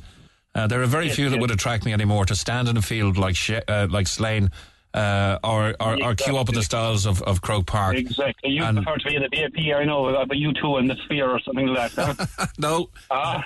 I haven't been. Uh, I, I, do. I, I do prefer quality music in, in, in Yeah. theatre or auditorium venues because you just get that. As you, as you, yeah, as you get older, you kind of like to be more comfort and as well, like that, opposed to queuing up and. Uh, That's some slagging you're giving me there. oh, I got really kidding, Nick. Boy. You're well used to it. I know, yeah. You're well Thick used to it. Take it Can handy. Sean, one, one, one final thing. It's not as if we, we don't have historical precedents about naming things in Cork. I mean, we already have the, uh, the Kino Cinema. You know, cinema. There you go. I never, I, I never, I never heard of the Kino cinema. There you go. All the best. All right. Cheers. Bye bye. Text or WhatsApp Neil now 0868 104 106. The Neil Prendeville Show on Red FM. 11.24 on this Tuesday morning. Uh, on the penny dinner subject, I published a second cookbook at the start of January. Donation from each book sold is going to penny dinners. My book is 10 euro. And if people contact me on my Facebook page, Catherine's Old Time Recipes, I can supply them with one. With help from the people of Cork City and County, we can support penny dinners. Thanks, says Catherine Murphy from Macroom. That's Catherine's old time recipes. On the homeless, you mentioned that 91% of the homeless have substance abuse. Uh, 91% of those who died, actually. Um, but the texture says, I'm sure there are many foreigners in international protection who are addicts, but they have warm beds. On the business closures, Adrian Cummins is right. Government politics is killing Irish businesses. Uh, leave the hotels on the high VAT rate, says another texter, but lower it for everyone else. I've booked hotels for two big events in Cork and the hotels have doubled their rates. I'm going to miss the White Rabbit as a Corkman living in Offaly. I loved that place when I came back. Uh, the one eatery that won't be closing down or even affected by the pressures causing businesses to close down is the Doyle Bar and Restaurant. Uh, I 100% agree with Edward. The council is the challenge. They're closing off streets to traffic. There's fines being given out like skittles. No one wants to go into the city because of the council. My business had contracts there, but I was paying out more in fines than I was earning, and so I don't work in the city anymore. Just like Edward and his company. Uh, they ticket commercial vehicles now. He's dead correct. Um, trying to make a living, says that texter. Makeup was recently charged four euro twenty-five for a regular size cappuccino in the city. That's outrageous, and it would stop me going back there. I pay two euro less in my local town for a bigger coffee. They really have overdone it. Uh, tell the first citizen that opening a business is the easy bit, running it and keeping it running profitably is the tricky bit, uh, says Paddy. Blah, blah, blah. The city council rates are too high. There simply are zero incentives in City Hall to bring life to our city. And now there's an injection centre on the cards. Uh, great ideas from the Father Ted Council. Uh, why are you focusing so much on city closures? There are closures in the county too. I did acknowledge that. We listen to Red FM in the county also, so we deserve some mention too. Well, please get in touch on 0818 104 106 if you know of or are uh, uh, involved in a business. Uh, that uh, has closed down 0818 104 106. Uh, a couple more texts and we'll get back to our phone lines. I get it, there's a perfect storm contributing to why businesses are closing. But the one major factor behind these closures, in my opinion, is the cashless society. The business owners can't really come out and say this, but it's the main reason. So if you don't want to see more businesses closing down, let's all go back to using cash, says Jay in Cobh. And the final one for now. Ask the Lord Mayor why Blackpool has been cut off from directly accessing MacCurtain Street without having to go through town. This is causing traffic congestion by removing lanes to facilitate buses turning at the already tight road by Brewery Corner. I drove that road actually uh, recently, and I must say, for the first time, even though it's well signposted, it can be a little confusing. Let's go back to our phone lines and uh, to line two. And Christine Duff, who is a beauty therapist. And uh, this is uh, one of our topics in social media over the weekend. We're finally getting to it. A big issue for many. Many kids being given unvetted access to social media. Uh, some influencers being followed. Um, kids using products uh, and and advocating that kids use products. Uh, people like the Kardashians. Christine uh, Duff, good morning to you. Good morning, Mick. How are you? Very good. We have text that came in from this uh, social media post. Um, the only, you know, my eight year old, my 10 year old, my 11 year old. Why are kids as young as that on social media in the first place? I suppose that's down to their parents and down to, you know, pressure, I suppose, of. Um, of who allows them to have access to the phones. Like I have a 15 year old daughter and a nearly 14 year old son, and I find that with them, I was having this conversation with them yesterday, and my 15 year old laughed and she said, Oh, yeah, that's the Sephora generation. The Sephora is the American shop where they're all, you know, oh, watching the videos. And yeah, so she, she laughed about it because even for her to be 15 and laugh about an 8, 10 year old wanting the, the brands that they're all using, um, it is it is a lot of it's to do with social media. And even if social media wasn't there, a lot of it would probably come from different people in the school. You know yourself from when you were in school or even when you're in a work environment, there is a little bit of pressure to do what everyone else is doing or have the thing that the other person has. But I suppose the topic is the products that they're using. They can be so active on their skin, they'll actually cause more harm than good. Yeah, more, more harm, I would venture, if uh, you have children obsessed with aging. It doesn't make sense. Absolutely, yeah, I totally agree. It's um, it's bizarre because a lot of the products that are being produced now, you know, how much research is actually being done on them, how many tests have they done. Like I know when my daughter was at that age, I did start on a skincare routine. Just it was very basic, and um, I can only speak from our experience. We used the Simple brand because the name itself it's simple, and it was just basically a very light cleanse the face, moisturise. There was no toning, there was no masks. Now they have jade rollers, they have hair bands for just taking off skincare, hair bands for just putting on the moisturiser. It's I, like even as a beauty therapist of 20 years, some of the trends I've seen over the years, this one now is, um, it's frightening, I suppose, because you'll get parents then that they won't actually have the strength to stand up to their children and say no, and they'll, they'll cave into the peer pressure of it and they'll buy them not knowing and not being educated as to what's actually in the products and they'll buy them simply because oh well such and such person's child has it or they saw it online so you know everything now is everything's to do with TikTok. If you ask your child a question, where did you see that? Oh, on TikTok. I even have with my own teenagers. They'll hear a song and they say, "Oh, that song is so cool," and I say, "Well, you know, that was out in my day. It's not new. It's not cool. it was out already." yeah. Now, l- looking at one of the reports, um, experts they, they don't put an age on this. They just say at a young age. But apparently, experts are recommending simple skincare routines at a young age. Now, we're not talking about makeup and, and all all the rest of that, that stuff. We're just talking about cleaning twice a day, perhaps using a light moisturizer for your skin, and of course, applying sunscreen if the UV rays are strong. Absolutely, yeah. Because like a child's skin is still developing. Like the layers of skin that you have on your face, the, especially like your outer layer on a child, that the turnover on that is amazing. So it's it's multiplying like way faster than an adult's face. So if they're putting active ingredients like vitamin C and retinols and other substances that are designed to dissolve off layers of aging skin, they're in theory they're actually causing burns. They can, you know, you can have really bad reactions. And um, it's just purely down to lack of education as well. Like as I said, you know, you could have a child that's at home saying, "Oh, mom, such and such person was talking about this. Can we go get it?" And you, you know, you'll have the parents that go, "Yeah, yeah, okay, no problem," without doing their research.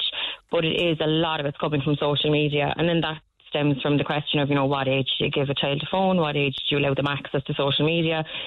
Um, I just think it's it's a collective thing. You know, it comes from the parents talking to each other. It's having open conversations with, with the kids as well, like trying to explain to an eight year old that the creams that you're seeing other children use online, they're not necessarily good for you. It's like if you asked a child to bake a cake and you used strong flour, strong flour is only designed for pizzas. You wouldn't put strong flour in your cake ingredients. So it's trying to give them an analogy that they'll be able to understand and internalize in their little minds and think, oh, okay, well, maybe that'll maybe maybe make more sense then for them. Okay, so if they have access to social media at a young age, and if they are being bombarded uh, with these flashy and expensive uh, skincare products. Uh, can mm-hmm. can they actually do damage then? Oh, one hundred percent. Of course you can. Yeah, you could cause long term burns. You can cause. Um, you know, like I've, I've even seen it over the years in the salon when you would have people that might have overplucked their eyebrows. Like I know when I was in school, it was the trend to have really, really skinny eyebrows, and a lot of people my age now they regret doing it, and they've all well, the majority of them have had to get, you know, the eyebrows tattooed on. Like that was another trend a couple of years ago, which can be great if someone actually has a severe lack of hair and, you know, they're missing their eyebrows. But it's comes at from least, overplucking. At least, Christine, back in those days, uh, any alterations or any colouring would be where the eyebrows were meant to be. Where they were naturally yeah. part of, of, of, where they are on your face. These days, they're like the McDonald's arches.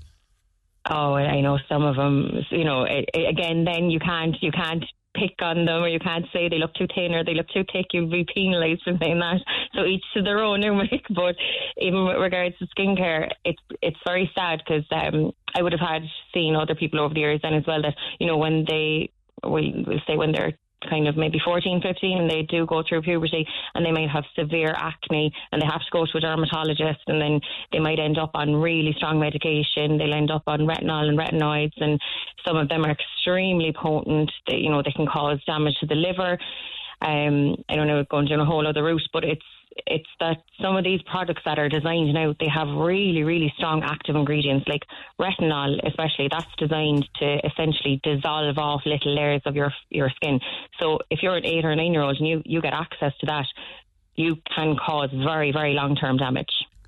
Okay is is it fair to say that the fairer sex I'm trying to be uh, all inclusive here now the fairer sex from from from puberty to the grave uh, are spending money on products to mind their skin and to look younger.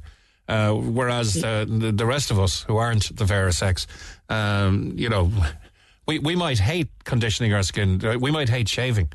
Oh, have to do that again. um, and, and, and don't tend to go into anti-aging products as much as the ladies do, shall we say. Yeah, I would agree with that. And I would say a lot of it as well is to do with a, a mixture of everything. There's the environment, there's your diet, there's your genetics. It's not just skincare.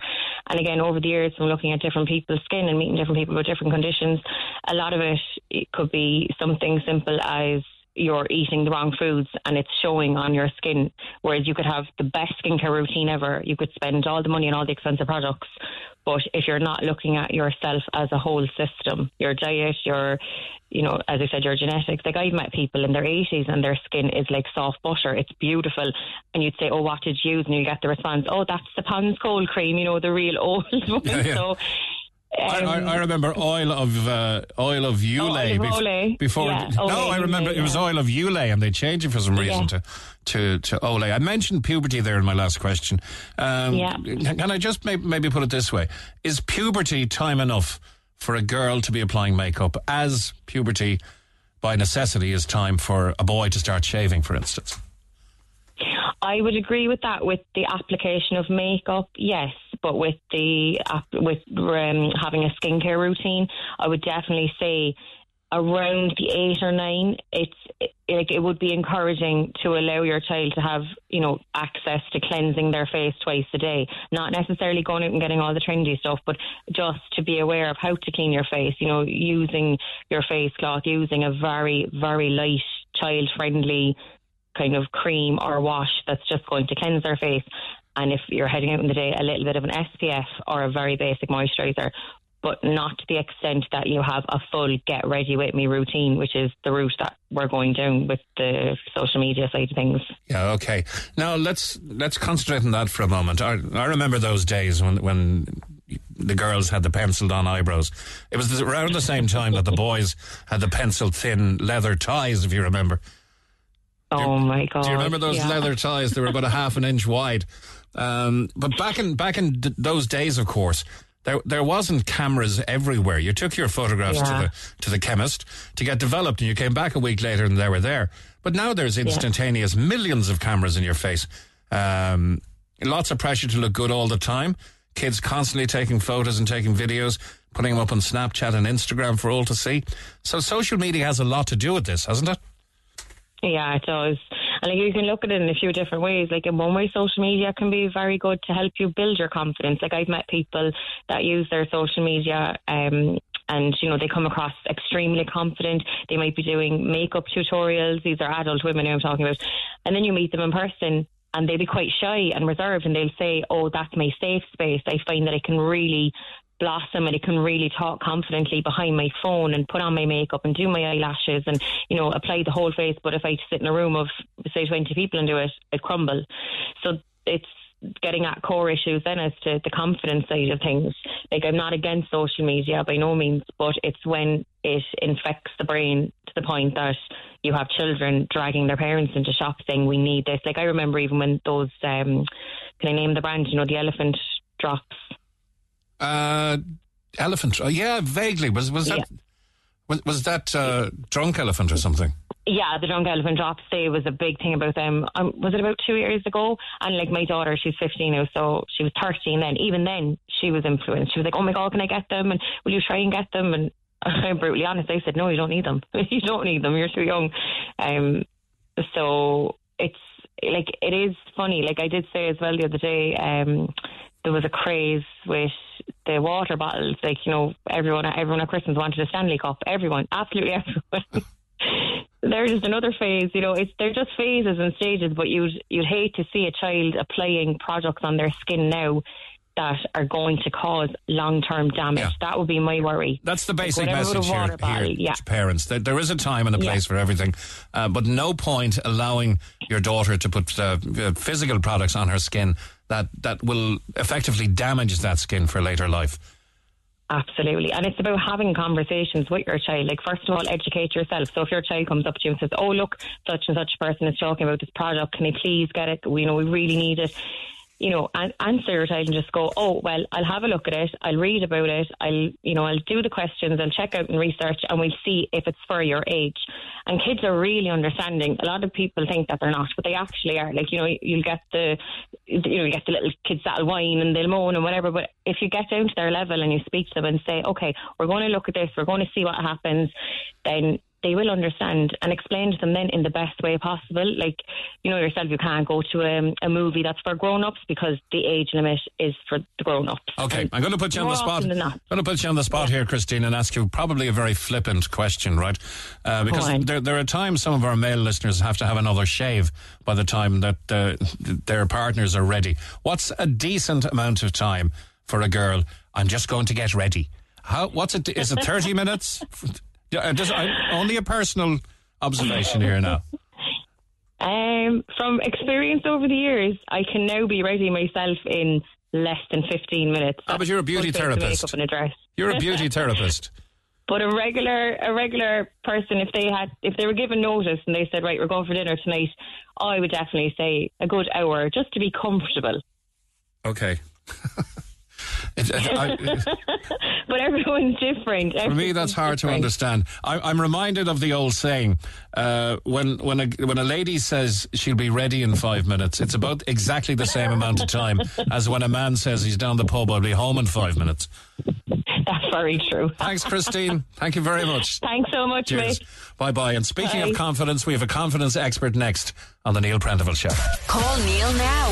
0818 104 106. The Neil Prendeville Show on Red FM. 16 minutes to midday, and we have Eileen Keane Halley from Jumpstart Your Confidence on line one. Good morning, Eileen.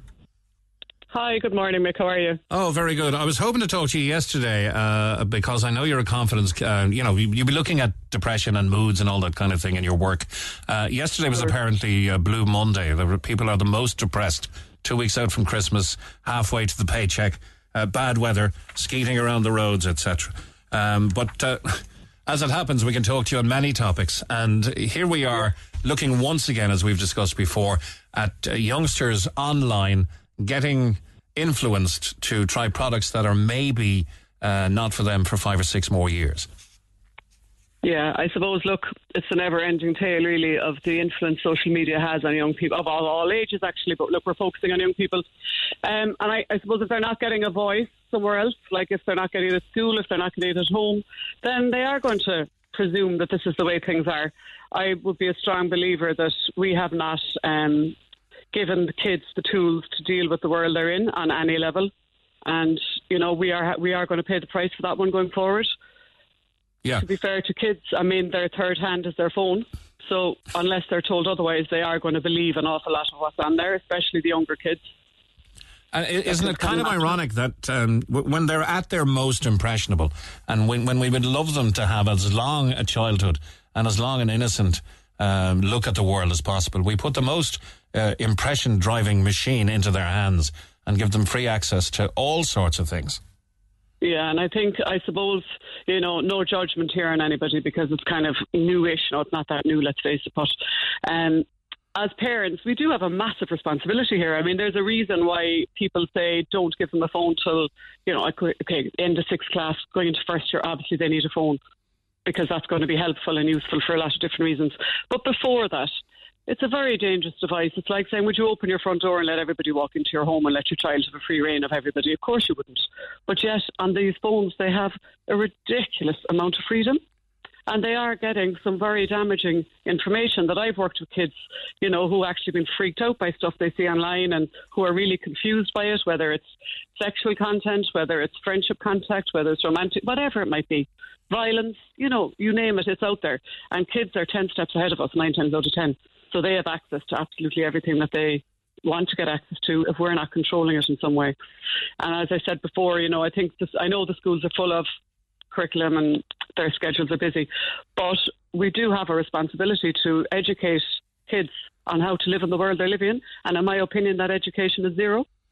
Okay, there, there are sanitized versions of phones that you can give younger children in which they can be contacted, uh, on which uh, they can text, but they can't access the internet with the readiness that, that most open contract phones can do. Would Yeah. you agree with that? what age? What age are you talking about? I, I don't know. That's the next question. You you are Yeah. you're a qualified life and parent coach. You've got a background in child psychology. What is the correct age to give uh, Well, a, a multimedia device to a child? Yeah, hundred percent. But look, I suppose kids are different, right? We all know some kids are going to be more prone to be a bit more rebellious or whatever, and we'll know that ourselves. I do think a parent knows their child better than anybody else. So if you feel your kid is responsible enough and they're going to, you know, stick by your boundaries at 12 and 6th class, then I would be inclined to say give them the phone then, have the boundaries in place, be really strict with the boundaries, because at that age you have that power over them. But if you wait till 13, 14 and you're trying to implement the same rules, it's going to be a lot harder because they're going to be even more rebellious or they're going to be cuter or cleverer to get around whatever you're doing.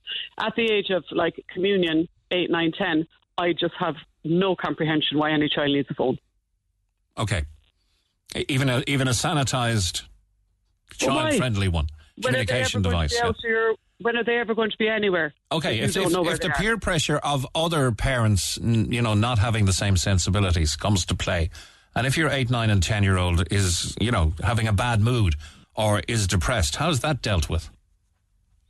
Because of not having the phone, is it? Mm, yeah, not not, not well, being I'm not- sorry, no, but we all have to have our, our own family values and boundaries within our family. And I would often say, you just say, well, that's in their family, but in our family, you get a phone when you're 12. End of. Kids will actually go along with these if we stick to them. The problem is if we're flippant and we kind of say one thing one day and move it over and change it the next day, then kids are confused and then they'll fight and argue and battle.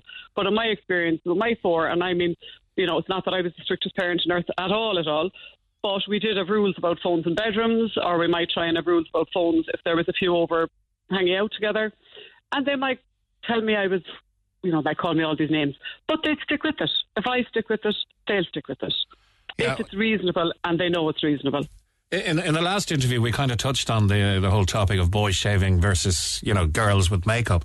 Uh, the boys shave when nature decides they have to, but the girls Yeah. have access to mum's makeup from six and seven years. In fact, it's often uh, a funny thing that uh, you know little Mary Yeah. goes in at five years of age and destroys herself and comes out and everyone laughs. Well, I think that's that's probably different in that that's kind of a playful, you know, monkey see, monkey do. She wants to be like her mum. That's a very natural play kind of experience for young kids, male or female, actually. But when when it comes to a child feeling they can't go out without makeup because they don't feel confident enough that they're not good enough as they are, then that is a bit of a problem. Mm-hmm. You know, I think we have to be careful too um, within the family home. What are we teaching our kids? So, are we obsessed about how we look? Are we obsessed about our makeup? Are we obsessed to say we can't go anywhere without it, or we we don't look good without it? We just have to be a little bit careful the message we're giving. And then I think with the kids, you know, I suppose give the praise and the compliments around things outside of appearance. You know, whether they're kind, thoughtful, their sport, their cookie ability, whatever it may be. But just to be aware, and sometimes I say put a reminder on your phone from the parents' perspective, but be aware to compliment kids on other stuff outside of appearance. Because appearance, it's one tiny part of who they are. And really, if they don't have the rest of it going on internally, the appearance side of it isn't going to get them too far. Yeah, we're, we're seeing young. You were seeing young kids now, of course, getting bronzed for uh, even as even as young as as their communion, for instance. Was that something you recommend? Oh, God help us, really. No, it's not. I mean, I'm wondering who wants the bronzing here? Is that the parent or the child? Uh huh.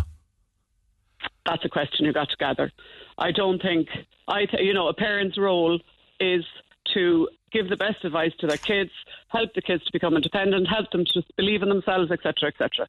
With that, we have to be able to say no when we feel that's our job to do, and sometimes it's much easier to say yes. You know, and this is a problem, a huge problem we have today. A much easier response is yes, because you don't have the follow on battle and the follow on arguments and whatever. But our role as parents isn't to be their friends, it's to be their parents. So if we feel for our child, regardless of peer pressure, regardless of what Joe Bloggs is doing next door, if we feel for our child the right answer is no, then we stick with it. And again, if we feel it's yes and we feel our child is ready for freedom, maybe before their cousin or their you know, ne- neighbour or whoever, then that's their choice to say yes. But I would say trust your instinct with your child, and each child within your family will be different. Yeah. And each of them will have different needs, and, you know, they'll need different boundaries. And that has to come into play. And it's not, you know, like we all know, it's not an easy job by any stretch. But it, I've seen, I've worked with kids who have actually said to me they wish their parents would say no. Sorry, sorry. Say, say that again. That they would have appreciated had their parents said no. Okay. Because sometimes kids aren't ready for certain things. And if they're not getting the no from home, then they are much more inclined to go with the peer pressure because they find it hard to say no themselves. But of I course, the, the the main no. the main portal, the main channel for all of the influence, all of the bad stuff, all of you know, all the garish stuff, all of the social media peer pressure. The main portal for all of that is the electronic smartphone. Yeah, it's shocking. And like to be fair to the kids, as I said already, and I mean it from the bottom of my heart, and I'm working with this every day of the week. These kids are not educated on how to live in the world they're in, and that's just not fair. It's really not fair. We put this thing in their hands at whatever age you choose to do it, but what they are open to is just harrowing, and some of them emotionally, mentally, they're not able to deal with what they're seeing. So just keep an eye on it. There are different um, websites and different apps that you can use to keep an eye on your kids when they're very young, so that you know if they're going into anything they shouldn't be going into. And that's what I'm saying about give it to them maybe at sixth class if you feel your child is responsible. Get them into the you know the right routines, the right boundaries. And then going forward, it's easier to keep the boundaries. Mm-hmm. I, I know you lecture in schools, trust is a huge Eileen. Sh- should there be phone bans across certain age groups in schools? Well, I just think within the school system, to be fair, you know, when they're sticking their head in a phone, it is very antisocial and it does make it a lot harder for kids to connect if they don't have phones during break. Now, I know, again, it can be for kids who are having a hard time, you know, with friendships or whatever, the phone might be a good place for them to hide, but it does curtail that open conversation, that open chat, and that's right up into college years. You know, where we're just by sticking your head in the phone, the conversations aren't happening, the connections aren't happening that should naturally be happening at that age, at that time. Okay. Continued success in your coaching. Of course, people can contact you through your website, which is www.jumpstartyourconfidence.com. It's it's a it's a passion of yours, and of course, you're coaching all ages, Eileen. Yeah, I, I work with mostly 8 to 18s, but generally kind of 8 to 22, 23. Um, and yeah, I absolutely love it. And since we last spoke, which was probably a year and a half ago or so, uh, are things evolving all the time? Are things changing? Um, yeah, I suppose a big area that I would find a lot with at the minute, I suppose the parent child relationship.